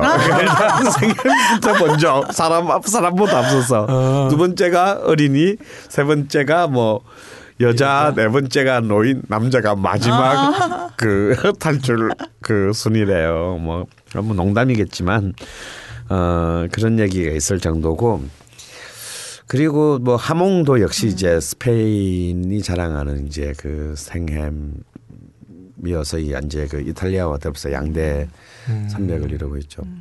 제가 먹었던 것 중에 또 하나가 피 있잖아요. 돼지 피를 음. 또 요리를 해서 먹는 아. 게 어. 선지잖아요. 어떻게 네, 보면 그렇죠. 선지를 소세지 이렇게 우겨 그러니까 선지를 우겨 넣어서 소세지로 만들어서 네, 네, 먹어요. 그건. 저희도 뭐 우리나라에도 있죠. 이제 안뽕 이제 전라도 아, 지역의 안, 안뽕순대. 안뽕순대가 뭐냐면 이제 그 돼지 피를 음. 창자 안에서 넣어서 굳힌 걸 말합니다. 돼지 피를 그 넣어서 먹는 것은 굉장히 세계적으로 많이 이렇게 흩어져 있는 문화고요. 그러나 참 인간의 지혜는 참 놀랍다라고 생각하는 게 사실 인간이 그 식산을 통해서 철분을 구하기가 쉽지 않은데 어. 음, 이런 뭐 안뽕순대나 다음에 이제 돼지피 소세지 이런 것들이 육류를. 취하면서 철분을 취, 그 취하는 굉장히 중요한 그 재료로 삼았다라는 거죠. 그리고 역시 이제 돼지고기 요리의 최고라고 할 수 있는 것은 역시 중국. 일단 우리가 중국집 와서 먹는 것에 뭐 대부분이 뭐 그렇죠. 돼지고기잖아요. 어, 뭐 탕수육, 뭐 라조육, 네. 뭐 음? 그리고 이제 뭐 동파육, 뭐 등등등등등등의 사실은 뭐 대다수의 요리 안에 돼지고기가 메인이거나 아니면 또 많은 요리 안에 또 돼지고기들이 네. 뭐 눈에 보이게 안 맞아. 보이게 다 쓰는데 그 특히 이제 그 돼지하면 생각 중국 요리 생각나는 게 홍샤오로우 그러니까 홍소육이라고 하는 일종의 돼지 삼겹살 찜이라고 할수 있는 요리예요. 이 요리는 특히 이제 그 우리 오리 그 알로 만든 그 피단과 네. 더불어서 이제 이른바 중국 혁명의 리더라고 할 수 있는 마오쩌둥이 정말 어, 좋아했던 음. 어, 요리라고 합니다. 그뭐 특히 또 마오는 이제 그 양자강 이남 남쪽 지역 출신이기 때문에 이런 광동 지역의 음식에 대해서 굉장히 자기 이제 고향 음식이니까 이런 것도 있지만 특히 좋아했던 것이 이 이제 그 홍샤오로우였다는 겁니다. 근데 제가 실제로 중국 가서 그걸 제대로 된 데서 먹어보고 싶었어요. 네. 그래서 한 5년쯤 전에 이제 베이징에서 괜히 이제 관광처럼 이제 만리장성을 갔다가 한국인 가이드가 아니고 중국인 가이드였어 그때는 중국인 가이드인데 한국말을 배운 사람이에요. 한국말 그렇게 잘 하지는 못해요. 그 만리장성에서 다시 베이징으로 돌아오는데 야, 나 정말 그 마오쩌둥이 좋아했다는 그 요리를 한번 꼭 먹어보고 싶다. 그러니까 제발 그 관광객들 가는데 가지 말고 진짜 니들이 음. 어, 가는 그런 식당으로 좀 데리고 봐줘. 들이 어, 진짜 자신 근데 있어? 가, 어, 뭐. 저- 자신 있냐고 막 그러는 거서 아, 그래서 난 그런데 좋아한다니까 막 예, 그랬어요. 사실 일행이 저하고 어떤 여자분 두 명뿐이었어요. 사실 뭐 단체도 아니고. 그래서 뭐 다시 거의 북경으로 거의 들어오기 외곽 우리로 치면 저 한 화정 뭐 이런 네. 이런 그 수지 뭐 이런 네. 그 아직까지 북경 시는 아닌데 뭐 띄엄띄엄하고 집들도 없고 허허벌판인데 험한 식 2층 식당이 있는 거예요. 네. 근데 들어가 보니까 한 150평점 정도 돼. 1, 2층이 굉장히 넓어요. 그런데 분명히 그 식당에 들어오기 전까지는 사람이 주변에 안 보였거든요. 네. 근데 거기 딱 들어오니까 막 그런 그러면 건물도 그러면 내부도 막 좀 더럽고 그래요. 사람이 부작부작부작한 거야. 오. 점심 시간인데. 그런데 딱 앉아서 실제로 먹는 사람은 남자 두 명뿐이잖아, 걔랑. 예. 우리는 우리는 도저히 여기는 관광지 식당이니까 주문을 할 수가 없지. 내가 알아서 주문을 해라 그랬더니 일단 그 홍샤오러를 먼저 시켰어요. 그리고 뭐 한 야채 요리 하나 뭐 또 야 생선 요리는 하지 마. 막 이런 식이지 마. 막 그러니까 또 다른 고기 요리 하나를 해서 한 세 개를 시켰는데 정말 한 직경 한 50cm쯤 되는 이런 그릇에 그게 나오는데요. 높이가 한 6, 7cm 정도 6, 되고, 7cm. 어, 되고 정말 가로 한 30cm, 세로 30cm 정도 되는 그냥 삼겹살 한 판이 한 판이 딱 위에는 이제 껍데기 부분이고 네. 떡 나는데 그걸 한 4cm, 4cm 정도의 정사각형으로 네. 이렇게 슬라이스만 바둑판처럼 네. 해놔서 딱 집으면 고기 한 덩어리가 딱 들어. 그게 정말 그거 하나 딱 먹으면 입안이 가득 차고 그렇게 만들어 놓은 것 같아요. 입안에 딱 넣었을 때 입안이 가득 차서 정말 돼지고기의 껍데기부터 비계 다음에 살에 네. 이럴까지를 한한 번에. 돼지고기가 한 마리가 통째로 내 몸에 들어왔다라는 오. 느낌. 그러니까 그 크기도 중요한 것 같아요. 음. 그러니까 우리나라의 중국 음식점 중에 그런 홍샤오로우를 하는 집을 가보면 너무 그냥 자라. 어, 절가려운 새색시처럼 너무 그냥 예쁘게 쓸어놨어. 그건, 아니, 그건 아닌 것 같아. 진짜 이렇게 정사각형으로 완전히 고기 한 덩어리. 그러니까 이게 한, 한 30토막게쯤 되는데 세개 먹으니까 정말 저처럼 많이 먹는 사람도 느끼한. 아니 이렇게 아니라고 아, 너무 맛있어요. 꽉 차. 입안에 꽉 차는 꽉 느낌이 차는. 느낌. 아, 진짜 네. 고기가 입안에 꽉 차는. 그러면서 딱 씹었을 때 그 껍데기에 아주 이렇게 쫄깃쫄깃함과 어, 그리고 그 밑에 있는 그 지방의 그 약간 그 어. 달콤하고 어. 한 건가 그리고 고기에 좀 또 폭신하고 야단 어. 이게 쫙 동시에 딱 느껴지는데 저 대학교 1학년 입학하기 직전에 먹었던 족발을 넘어서는 어, 오. 그런 이제 충격적인 경험을 했어요. 근데 그 식당 얘기가 나온, 나온 김에 하나 더 하자면 먹다 먹다가 도저히 다 못 먹겠더라고요. 그래서 나 중간에 이제 화장실을 이제 한번 예. 갔다가 화장실 또 햇볕 앉은 것은 제일 건너편에 반- 반대편에 있어가지고 쭉 갔다 오- 오는데 정말 내일 모레면 이제 그 세상과 뭐, 안녕할? 어, 안녕할 정도의 연세가 많이 드신 중국의 노 부부가 둘이서 앉아서 밥을 먹고 있는데 나 그거 보고 기절한 줄 알았어요. 큰 접시 하나에는 생선 요리 우리로 치면 갈치 비슷해. 예. 그러니까 우리로 치면 갈치 토막 있잖아. 예, 예. 그걸 뭐 이렇게 그 중국식으로 요리를 한 건데 그 토막이 한 40개쯤 있는 것 같아. 이 20개 사이에 있는데 이미 반은 이제 뼈만 남아 있고 그리고 고기 요리 하나 우리 우리 시킨 거하고 좀 다르지만 그런 정도로 수북한 고기 요리. 그다음에 야채 요리 하나. 또 뭐 가지 요리 하나 수북하게. 아, 그걸 보기만 해도 이게 우리나라 정, 장정들이 먹어도 그렇게는 못 먹을 것 같은데 두 분이서 그걸 야금야금 다 드시고 있어요. 그래서 정말 중국 애들이 정말 그 돼지고기를 좋아하는구나. 그래서 중국인들이 그렇게 돼지고기를 많이 먹는데도 어떤 심근경색이라든지 동맥경화라든지 이런 심혈관 계통이 현저하게 적은 이유가 물론 차를 많이 마시는 것도 네. 있지만 돼지고기를 육류 소비의 대부분을 돼지고기를 하기 때문에 음. 그, 그런 이유도 있다. 왜냐하면 돼지고기에는 리놀산이라는 것이 그 콜레스테롤을 굉장히 저하시키는 아. 어, 그런 기능을 한다. 물론 이제 우리처럼 이렇게 막 구워 먹는 경우는 중국의 경우는 잘 없으니까 거의 못 봤어요. 다 찌거나 튀기더라도 다시 또 찌죠. 네. 뭐 애들은 그런 식으로 해서 가장 어떤 인간에게 좀 최적화된 상태의 조리법을 개발하지 않았나라고 하는 거.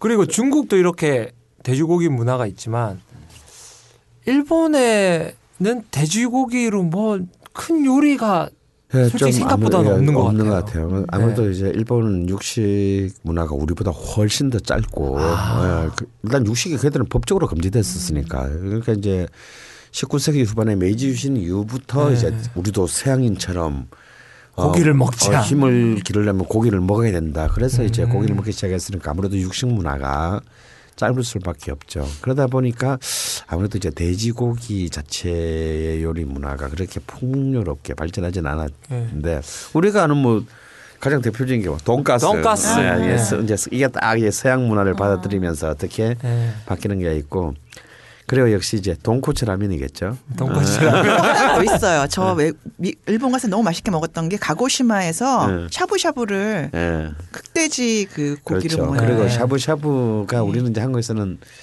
아, 소고기로 하지만 음. 이제 가고시마나 이런 데서 이제 를 비롯해서 사실 진짜 맛있는 샤브샤브는 소고기가 아니라 돼지고기죠. 네. 어, 그렇죠. 어, 실제로 우리. 우리도 저도 집에서 많이 해 먹는데 음. 그런 문화가 있고 그리고 이제 우리나라의 족발하고는 좀 다른데 오키나와의 이제 일본 스타일의 전통적인 족발 문화가 어. 있습니다. 그러니까 거기는 이제 약간 탕처럼 네. 굉장히 오래 살면서 해서 이렇게 마치 이렇게 껍데기에서 자, 동적으로 흐르던 그 이게 어. 벗겨질 정도로 아. 그러니까 완전히 젤라틴을 음. 그래서 여성들이 굉장히 좋아합니다.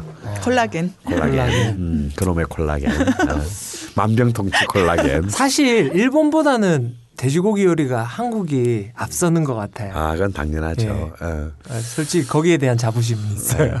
그리고 실제로 일본의 이제 서민 요리 아니면 농 농촌 지역의 민속 음식들 중에는 일본 역시 소가 굉장히 귀했기 때문에 네. 주로 이제 국이라든지 걔들의 전골 나베 네. 요리에서 돼지고기를 많이 넣어 음.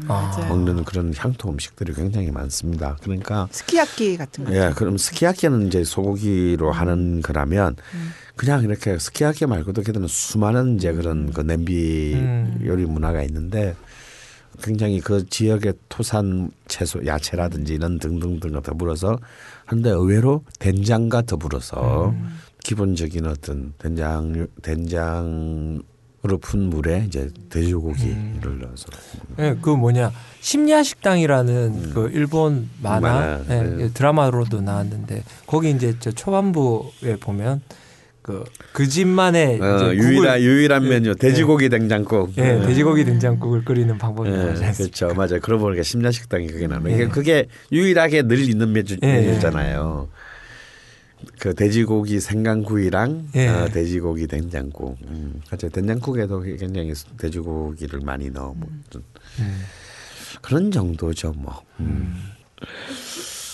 그리고 또 유럽에서 유럽을 자주 가진 않았지만 그래도 유럽 가면은 참 기대하는 것 중에 하나가 돼지고기 요리인데 아무도 난 정말 좋았던 적이 없는 것 같아요. 그러니까 이번에 프라하 갔을 때도 어. 그 또그 그쪽은 또 돼지고기로 예. 유명한 동네인데 그리고 제일 괜찮은 식당을 간 거예요. 음. 네, 제일 괜찮은 식당을 가서 말이 안 통하니까 이렇게 눈치를 보다가 어 저 옆 테이블에서 먹던 거 주세요. 예. 딱 했더니 어, 또 보기도 너무 좋아. 예, 어우, 네. 간지 작살, 어, 막 간이 작살이 이렇게 그게 족발 큰 음. 족발이야. 어. 족- 학생 족발- 같은 거 학생 학생이에요. 학생하고 달라. 아니, 달라요? 아니지. 학생은 그는 삶은 거고 네. 이건 음. 구운 거야. 어. 그러니까 그러니까 간지가 너무 좋은 거야. 양옆에서 뭔가가 빡 압축을 하고 있고 어. 그 중간에 쇠꼬챙이가 딱 꽂혀 있고 그, 그 안에 족발이 딱 있는 거예요. 저거다. 어. 저걸 아, 뭐, 계속, 어. 계속 돌려서 카리스마 구 있어. 거예요. 어.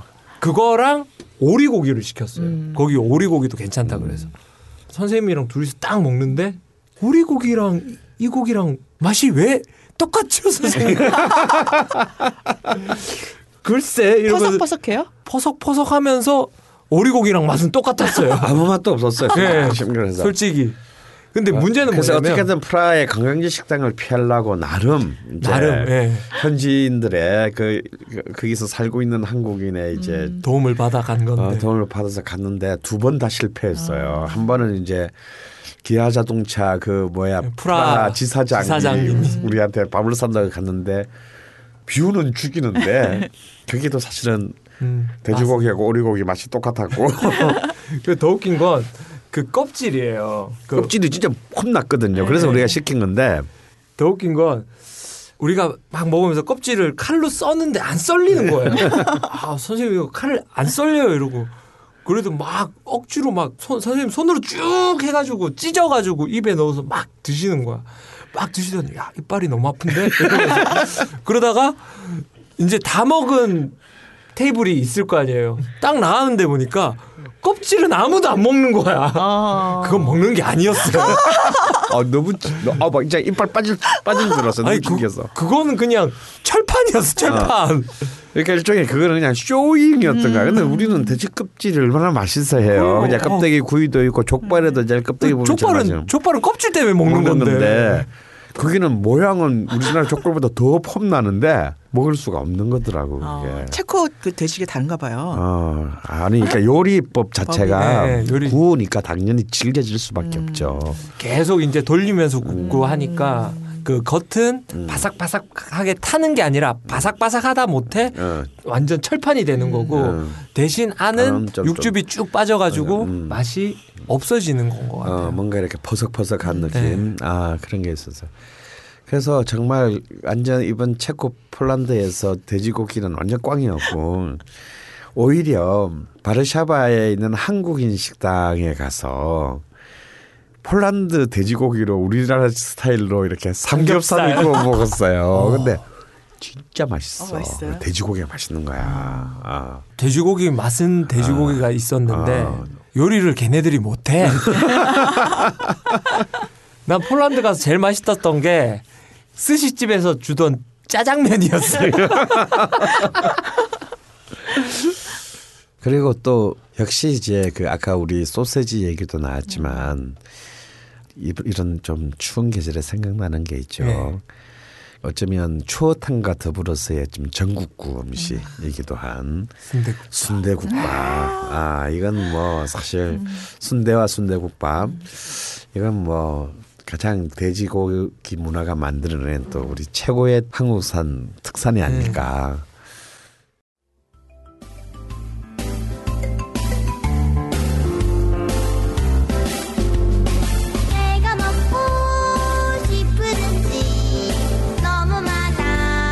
맛있는 음식을 먹고 싶을 때 어디로 갈지 고민하지 않아도 되는 이 집에, 이 집에 가라!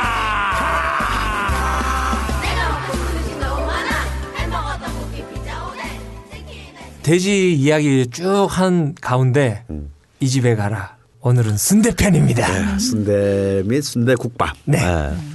그걸 또 요새는 또 순댓국밥이라고 써야 된다. 뭐 하나 좀 정말 짜증나 그냥.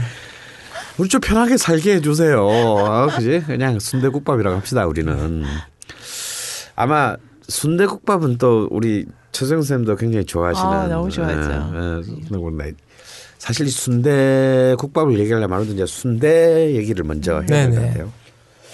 근데 사실은 요즘은 순대국밥인데 이름은 순대국밥, 순대가 없는 순대국밥도 되게 많아요. 네, 순대 빼주세요 하는 사람도 있어요.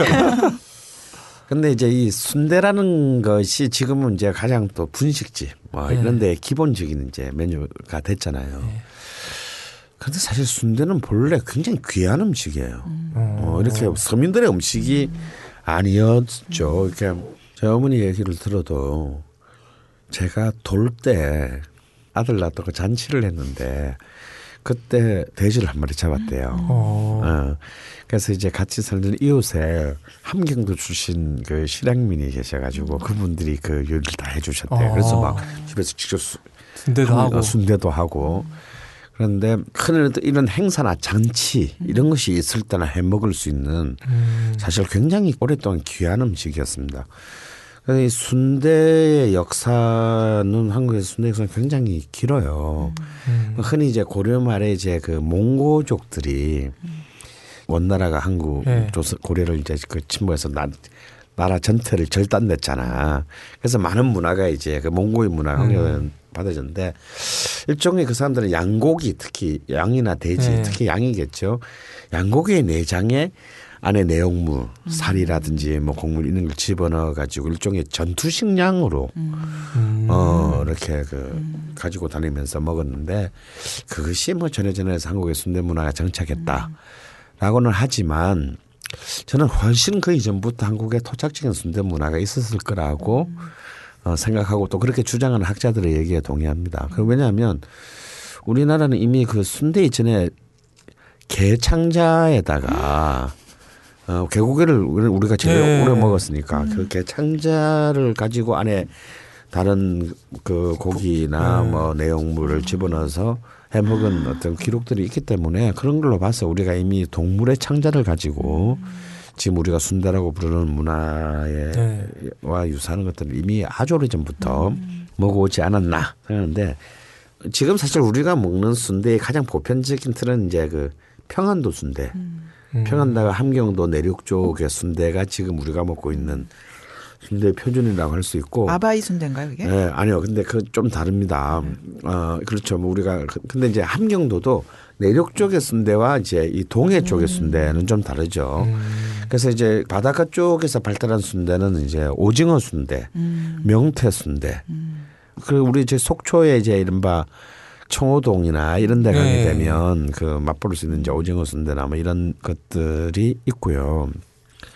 사실 돼지의 창자에 이제 그런 가진 어떤 곡식이나 네. 돼지의 또 나머지 어떤 고기나 내장, 피 이런 재료를 써 넣어서 먹는 그런 방식이 이제 평안도와 함경도 내륙의 순대의 방식입니다. 그러니까 우리한테 가장 익숙해진 방식이죠. 다음에 이제 개성이나 경기도 쪽의 또 순대는 조금 달라요. 이쪽은 아무래도 돼지 창자를 쓰는 점에서는 똑같지만 안에 곡물이나 야채가 좀 더 많이 들어간다라는 거. 그래서 맛이 훨씬 좀 담백하다라는 이제 그런 특징이 있고요.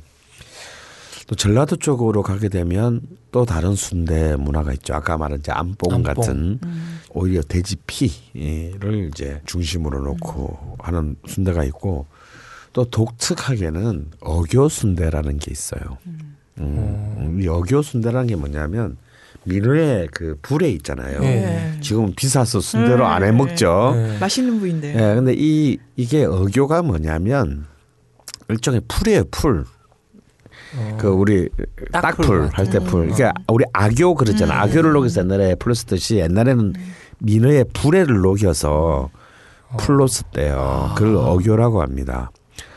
근데 그 민어의 부레 안에 내용물을 이제 집어넣어서 순대처럼 만들어 먹는데 사실 이건 진짜 정말 고급 음식인데 이렇게 일반 그 식당에서 만들어 파는 경우는 저는 아직까지 본 적은 없어요.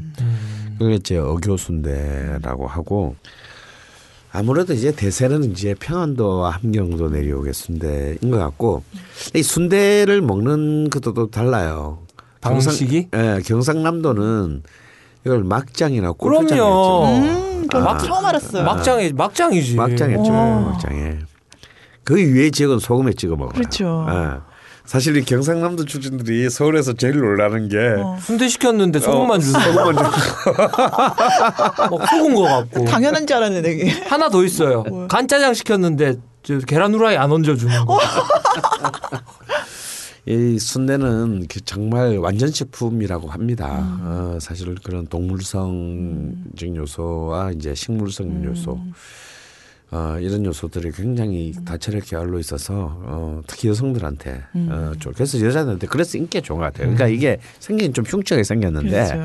얘가 다 자기한테 땡기는 게 있으니까 근데 요즘 순대는 보면 음. 그런 원형하고는 약간 틀리게 당면 위주잖아요. 예. 그래서 사실 이제 당면이 들어가게 되는 것도 따지고 보면 그 순대의 맛을 좀 더좀 순화시키는 네, 사실 오리지널 이제 그 북부 지역 네. 그러니까 평안도 함경도 지역의 순대는 안에 너무 돼지의 나머지 모든 요소들이 안에 다 들어가기 때문에 이게 싸고 있는 껍데기도 돼지. 돼지 인데 음. 이게 있으면 사실 아마 지금의 미각에서는 이제 이런 남한의 미각에서는 좀. 받아들이기에는 너무 터프하죠. 마치 빈대떡을 본래는 돼지 기름에 구웠어요. 근데 요즘은 돼지 기름에 굽는 돼지 거의 없습니다. 물론 그 오리지널을 꿈꾸는 사람들은 뭐 그 라드에다가 구울 수도 있는데요. 그러면 진짜 저도 한번 먹어봤는데, 어우 진짜 막 정말 아, 아, 느끼함을 넘어서서 온몸에 돼지로 가득 차는 기분이에요. 어, 이렇게 해도 되나 싶을 어, 싶을 정도로. 정도로. 어. 예, 요즘 다 식용유, 계열, 옥수수 기름이나 이런 걸로 굽거든요. 근데 이게 뭐냐면 사실 이런 것들이 자연스럽게 우리가 냉면 얘기할 때도 했지만 네. 이런 뭐 경기와 서울 지역 중심 개성부터 이런 쪽의 입맛에 이제 이 맞춰지는 그 과정 때문이 아닌가 싶어요. 표준화되는 거는 그렇죠. 점점 점점 더 이제 가장 평균적인 중앙의 입맛으로 이제 튜닝이 되는 것이라고 할 수 있겠죠. 그럼 역시 이제 순대국 이거는 뭐 정말 전국에 너무나 많은 직장인들의 예. 점심 메뉴 선호도 1위래. 아, 아, 맞아요. 네. 그리고 또 이제 해장국으로도 좋고 전날도 네. 술 먹었으면 다음 아침에 이제 아침 그러고 나와 가지고 그렇죠. 뭐 하, 상사 눈치 보면서 의지적으로 오전 시간은 때웠는데 또 아, 뭔가 배고픔과 어떤 해장을 해장과. 동시에 하는 데 있어서는 정말 순대국만한 서민의 친구는 음. 없죠. 그러니까 실제로 이게 말이 되는 게 아까 우리 돼지고기 얘기할 때도 그랬고 했지만 이게 참 돼지고기 갖고 있는 해독 기능이 음. 사실은 사람들로 하여금 본능적으로 그 아. 해장으로 하게 된다. 그래서 왜 한방에서 이제 보약 같은 거 지어 먹을 때 돼지고기 먹지 말라 그러잖아요. 네. 그 이유가 배탈 날까봐가 아니고 돼지고기 자체가 너무 해독 기능이 강하다 보니까 음. 약효까지를 다 없애서 먹지 말라는 거예요. 어, 센 거네요. 그렇죠. 굉장히. 그러니까 술막 먹고 다음 날 아침에 막 비몽사몽간에 있으면서 막 뭔가 순대국이 땡기고 하는 것들은 다 몸이 부르는 거죠. 그래서 사실 수많은 순대국집이 있고 우리가 일상적으로 이렇게 막 만나기 쉬우니까 이걸 뭘 먹으러 뭔가를 추가로 다루는 게좀 안 어울린다. 아, 이렇게 생각하시는 분들이 있을 수도 있어요. 그렇지만 그렇지 않다. 이 순대국이야말로 정말 진정한 내공을 그렇죠. 어, 필요하고 또 그런 내공에 맞는 정말 그 순대국의 경지를 거의 예술의 경지를 올리는 집이 전국에 쫙 깔려 있습니다. 보통 식당들이 다 만드는 게 아니잖아. 납품 받아서 하는 거잖아요. 그런 것은 그러니까. 우리가 언급하지 않죠. 그러니까, 그러니까. 그러니까 예. 만족이 안 되는 거예요. 네. 그러니까 먹어도. 예, 하긴 요즘 뭐 우리가 어쩌면 먹고 있는 순대국의 반 이상은 중국에서 그러니까요. 중국에서 만들어 온 그러니까. 일종의 포장식품을 그냥 데펴가지고 먹는 예, 아마 그런- 돼지 창자가 아닐 수도 있어요. 아니 뭐 옛날 옛날에도 식용 그 저기 그 비닐로 음. 뭐 순대 많이 만들었죠. 요즘 또 여전히 이제 그런 가짜 순대가 뭐 많이 팔리고 있고. 근데 참 순대국밥 집에 가면 그런 게 고민이에요. 순대가 맛있어야 되냐 말아야 되냐. 이게 또 그냥 먹는 순대 맛이랑 순대국밥 속에 들어간 순대랑은 또 다르거든요. 예. 그래서 정말 이 순대와 순대국밥이 잘 어울리는 경우가 생각보다 잘 많지는 않다라는 거. 그래서 정말 국밥으로 따지면 굉장히 뛰어난데 순대 그 속에 헤엄치고 있는 순대가 굉장히 맛이 좀 조화롭지 못한 경우가 많아요. 근데 정말 그 순대에 이제 그 강자 지역들이 있습니다. 아. 최 선생님은 드셔본 순대국밥 중에서 제일 아, 짜릿했다. 그런데 어디 있어요? 참 우연히도 또 강원 선생님과 같이 갔던 그 배감에 아, 배감의 제일 식당. 제일 식당, 네. 예. 어, 넘버원이죠. 예. 거기는 정말 그 배감 용인에 있는 배감 그 자체가 굉장히 순대로 유명한 곳이고 사실은 옛날에 장이 서는 곳은 다 순대국이 유명한 동네예요. 근데 특히 배감은 중부 지역에 조금 더 아래쪽인 충남 병천 아우네와 더불어서 순대국밥의 거의 최강자 지, 최강 지역이죠. 그리고 부천이 요즘 다시 새로운 이제 그 어. 예. 어, 순대국밥의 강자 지역으로 들어오고 있고 본래는 인천에 아주 유명한 그 순대국밥 거리가 있었는데 지금은 좀 많이 몰락한 것 같습니다.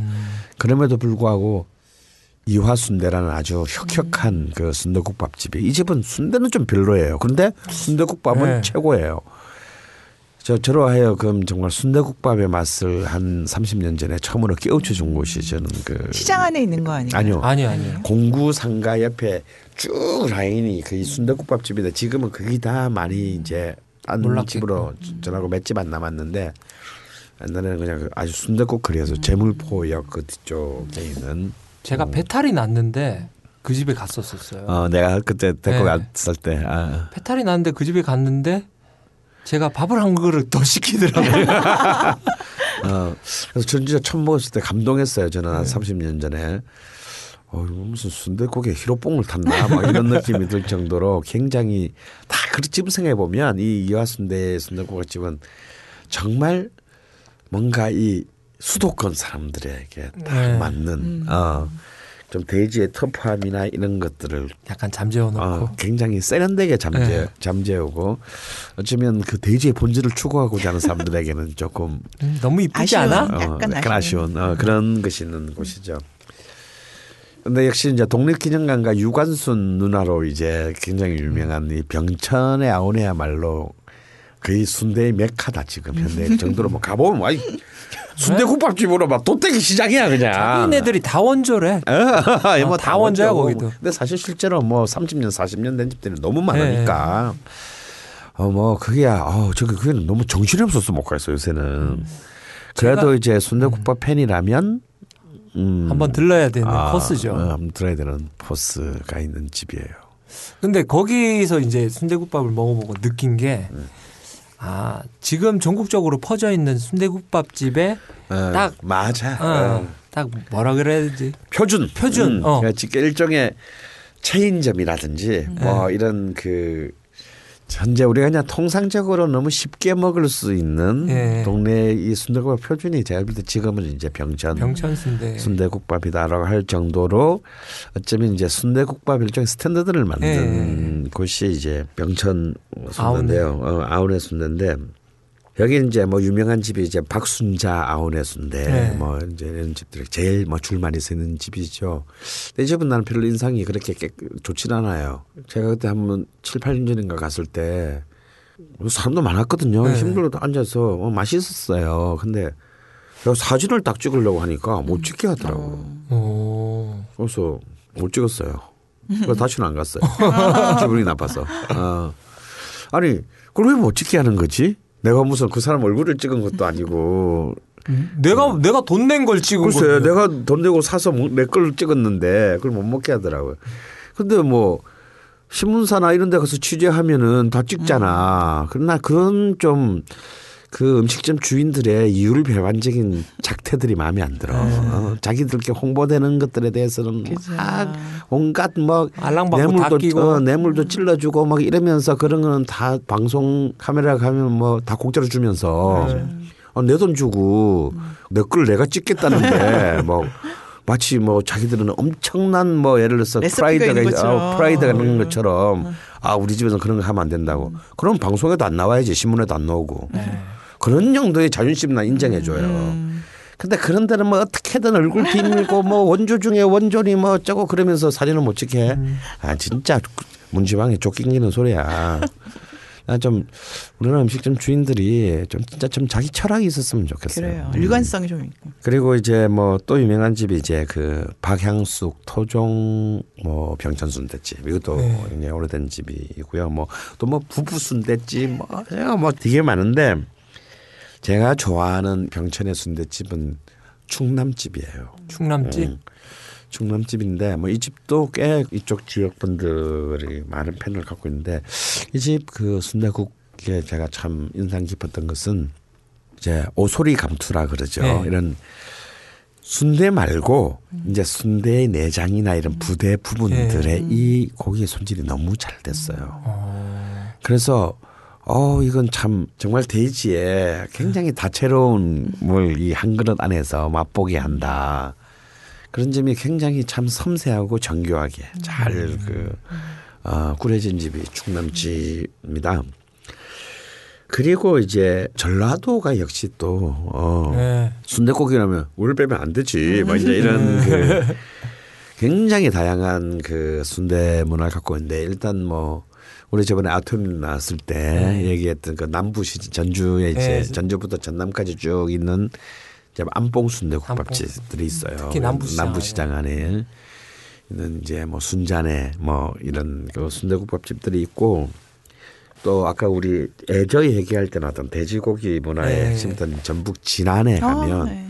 아 우리 또 가봤잖아요. 어, 같이 저 우리 저기 통영 갈때 거기 네. 들렸었죠. 진안에 또 굉장히 오래된 어 그러고 보니까 배감에 있는 식당 이름이랑 똑같네요. 진안 제일순대. 음. 아 거기도 굉장히 탁 그게 정말 딱 어떤 기분이 드냐면 옛날 장터에서 할머니가 나와서 이렇게 국밥을 팔았다. 하면 딱 이런 것이었을 음. 맞아요. 것이다. 솥단지 어, 이렇게 어, 있고. 있고 막그 그릇들이 네. 수백 개가 쫙. 쌓여가지고 이렇게 있고 그런 느낌을 딱 주는 집이어서 참 제가 그 집을 굉장히 좋아합니다. 또 전남에도 사실은 셀 수 없는 그 순대국 내지는 순대와 관련된 집들이 있는데요. 경상도 특히 경상북도 왜냐하면 경상남도나 부산은 워낙 돼지국밥의 아성이 네. 강하기 때문에 사실 순대국밥이 그렇게 힘을 못 써요. 그냥 별식이죠. 아 그냥 음 그런 것도 먹나 뭐좀 여기서 살기 어려운가 봐 뭐 이제 이런 거 고 근데 경북이 만만치가 않아요 이 경북의 순대국이 진짜 만만치 않은데 특히 제한테 가장 인상 깊은 어쩌면 전국의 최강 그룹에 속한다고 해도 저는 절대 이기를 뺄 수가 없는 게 칠곡이에요 칠곡 아, 예. 어, 칠곡 쪽에 이제 그 고궁순대라고 있습니다. 그게 한 40년 넘은 집인데요. 사람들은 잘 모르실 수 있어요. 왜냐하면 너무 외진 곳에 있고, 음, 아직 뭐 순대광 순대국 팬들은 잘 알고 있지만 프랜차이즈를 안 했어요. 그러니까 사실은 알 수가 없는데 저는 굉장히 감명을 받았습니다. 정말 이 집은 순대 한 그릇을 손님한테 대접하는 데 있어서의 가장 그 식당으로서의 가장 요즘 세상에 보기 드문 가장 중요한 근본을 지키고 있다. 뭔 얘기냐면 이 집은 돼지 도가니하고 돼지 무릎뼈를 중심으로 해서 한 40시간을 구워요. 그러니까 이제 완전히 그 돼지뼈와 살에서의 액기스들을 쫙 뽑아내는 거예요. 그래서 그 국물이 정말 그 부산의 최고의 돼지국밥집에 절대 밀리지 않습니다. 그렇기 때문에 이 식당의 생각으로는 이거 어떻게 프랜차이즈 같은 걸 하지? 이 관리들을 어떻게 하려고? 그러니까 아, 뭐 전국에서 찾아오든 동네에서 먹든 딱 집에 오는 사람만이라도 제대로 대, 대접을 하자라는 그런 어떤 자세가 정말 딱 보여요. 이 순대국밥 한 그릇에 굉장히 저는 뭐 이름만 듣고 한번 씩 가봤다가 굉장히 감동. 감동이네요. 그런 진짜. 집이 이제 고궁순대라는 집이고 또 칠곡 그 온천 그 개발하다가 그 저기 완전 개판 난 데 있잖아요. 막 지금 온천은 개판 났지만 어. 순대국집만 살아난. 이, 이 근데 이 집은 간판에 이름이 없어. 그냥 간판 없는 순대집이야. 아니 그 있어요. 순대라고 그러니까. 순대라고만 써놨어. 이게 와, 이상한 약간 뭔가 좀 연쇄 살인 사건이 일어날 듯한 어떤 그런 네. 굉장히 그 흐름한 무슨 원래는 방앗간이었대요. 원래 방앗간 자리인데 그게 집이 굉장히 오래된 집이에요. 네. 이제 뭐 인체시대부터 있었던 것 같아. 근데 낮에 들어도 약간 좀 컴컴하고 네. 이상한데, 어, 난 세상에 저는 그렇게 터프한 순대, 어, 아, 진짜 정말 빡 소리가 날 정도의 그 에너지. 그즉 정말 그게 무슨 집 외- 외가는 연쇄살인이 날 것 같은 그런 분위기인데 그 앞에는 막 외제 성룡차들이 언제나 쫙 있어요. 막 어떻게 또 그 진짜 그게 찾아가기 어렵잖아. 근데 저거 아무것도 없어요 그게. 아무것도 없는데. 참또 거기까지 아, 그 정말 감 상호도 없는 집에 또 찾아와서 또들 다들 드신데 거기 막 할머니들 이렇게 막 주는 막 이렇게 탁 그렇지 않으니 손 손에 그 서린 그 세월의 어떤 그 흔적들. 어, 흔적들이 어 포스 장난 아닌 집이 있어요. 제가 그 집 순대를 그 선생님한테 소개시켜 준다고 제가 포장을 해서 선생님 댁까지 가지고 간 적이 있어요. 근데 거기 포장을 어떻게 해주냐면 포장을 한 적이 없나 봐. 그래서 까만 비닐봉지 두 장을 겹쳐서 그 안에다가 가득 담아서 주셨는데 이게 거기 있을 때만 해도 순대국의 냄새가 그렇게 심한 줄 몰랐는데 차에다 실으니까. 차에다 실어 놓으니까 완전 장난이 아닌 거예요. 그리고 선생님 댁에 딱 갖다 드리니까 선생님 음, 뭔 냄새가 드렸는데 어 이 집 내공 있다. 그런 집이었죠. 그래서 이제 또 차- 먹으러 이제 또, 네, 차, 또. 또 차, 찾아갔죠. 음. 그리고 순대를 보면 창자 쪽에 순대를 하, 는 것도 있는데 요즘 보면 막창 쪽으로 음. 순대를 이렇게 옮겨 가지고 하는 음, 집들이 또 많더라고요. 말해서 예. 네. 그래서 사실 뭐 순대는 뭐 딱 정확히 정해진 레시피가 없는 또 문화일 수도 네, 있, 네. 기 때문에 그래서 그러니까 이제 오징어 순대, 명태, 명태 순대, 네. 뭐 별의별 이제 순대들이 많이 나오고 소를 가지고도 소의 이제 아. 창자를 가지고도 또 순대를 만들기도 하고 해서 뭐 다양한 이제 것들이 그 시도됩니다. 근데 저는 순대 그 자체가 맛있는 집. 네. 본참 생각보다 더 보기 드물다. 아, 또 음. 그래요. 저는 지금 좀 약간 많이 좀 쇠락했지만요. 제가 제일 잊을 수 없는 순대는 서울의 종로 2가와 3가 사이에 있는 9일간 그 골목에 있는 경북집이라는 순대예요. 아. 그게 이제 그게 또 동그랑땡도 굉장히 맛있는 집인데. 근데 이상하게 그 집 순대국밥은 별로야. 아, 근데 순대는 전형적인 가장 전통적인 아마 평안도 스타일의 순대를 그 가장 잘했던 집이 아닌가 생각이 들어요. 하여튼 이렇게 순대국밥은 사실 정옥 최강자라는 것이 뽐나는 게 의미가 없을 정도로 음. 굉장히 전 지역에 아마 또 제주도 사시는 분들이면 어 제주도의 순대집은 왜 빼? 뭐 이렇게 네. 얘기할 정도로 굉장히 많은 그 순대국들의 명가들이 있고 그래도 이 집에 가라. 네, 또한 집을 또 우리가 얘기를 해야 되기 때문에 그렇죠. 저는 순대국밥의 가장 한국의 최고의 집으로 권해드리고 싶은 집은 아까 최 선생님이 얘기하신 집이에요. 예, 용인 배감에 있는 제일 식당 순대.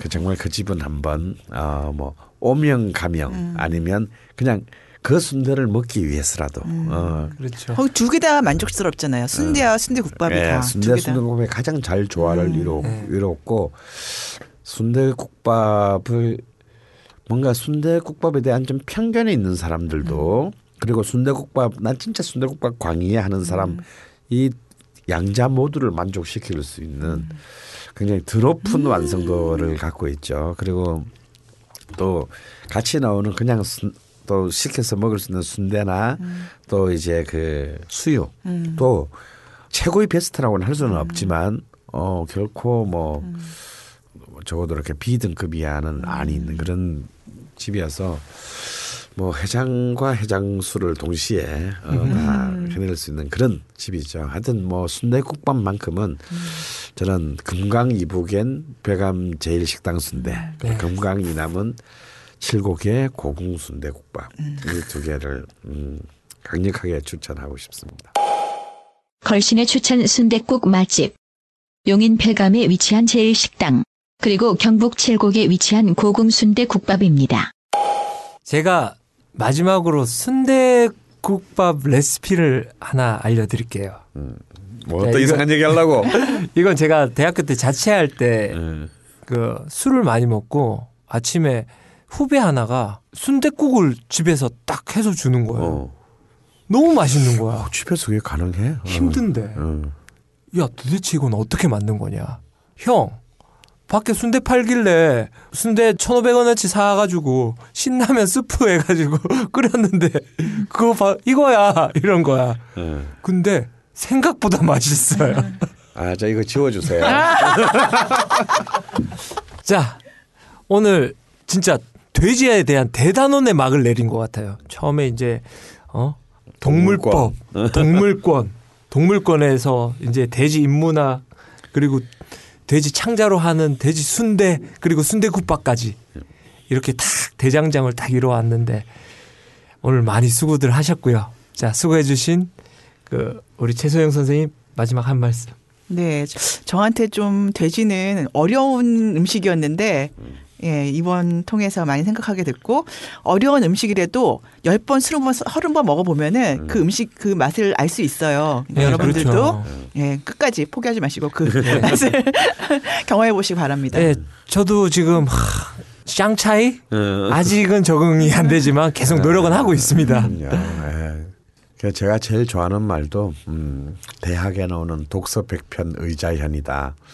아무리 어려운 책도 백번만 읽으면 다 뜻을 자연히 알게 된다. 이런 뜻이에요. 음, 그러니까 뭐 냉면이고 순대국밥이고 시- 상차이고 간에 그냥 백번만 먹, 먹다 보면 자연히 그 속에 숨은 맛과 의미를 다 알게 될 거라는데 제가 전재산과 왼쪽 팔목을 들었습니다.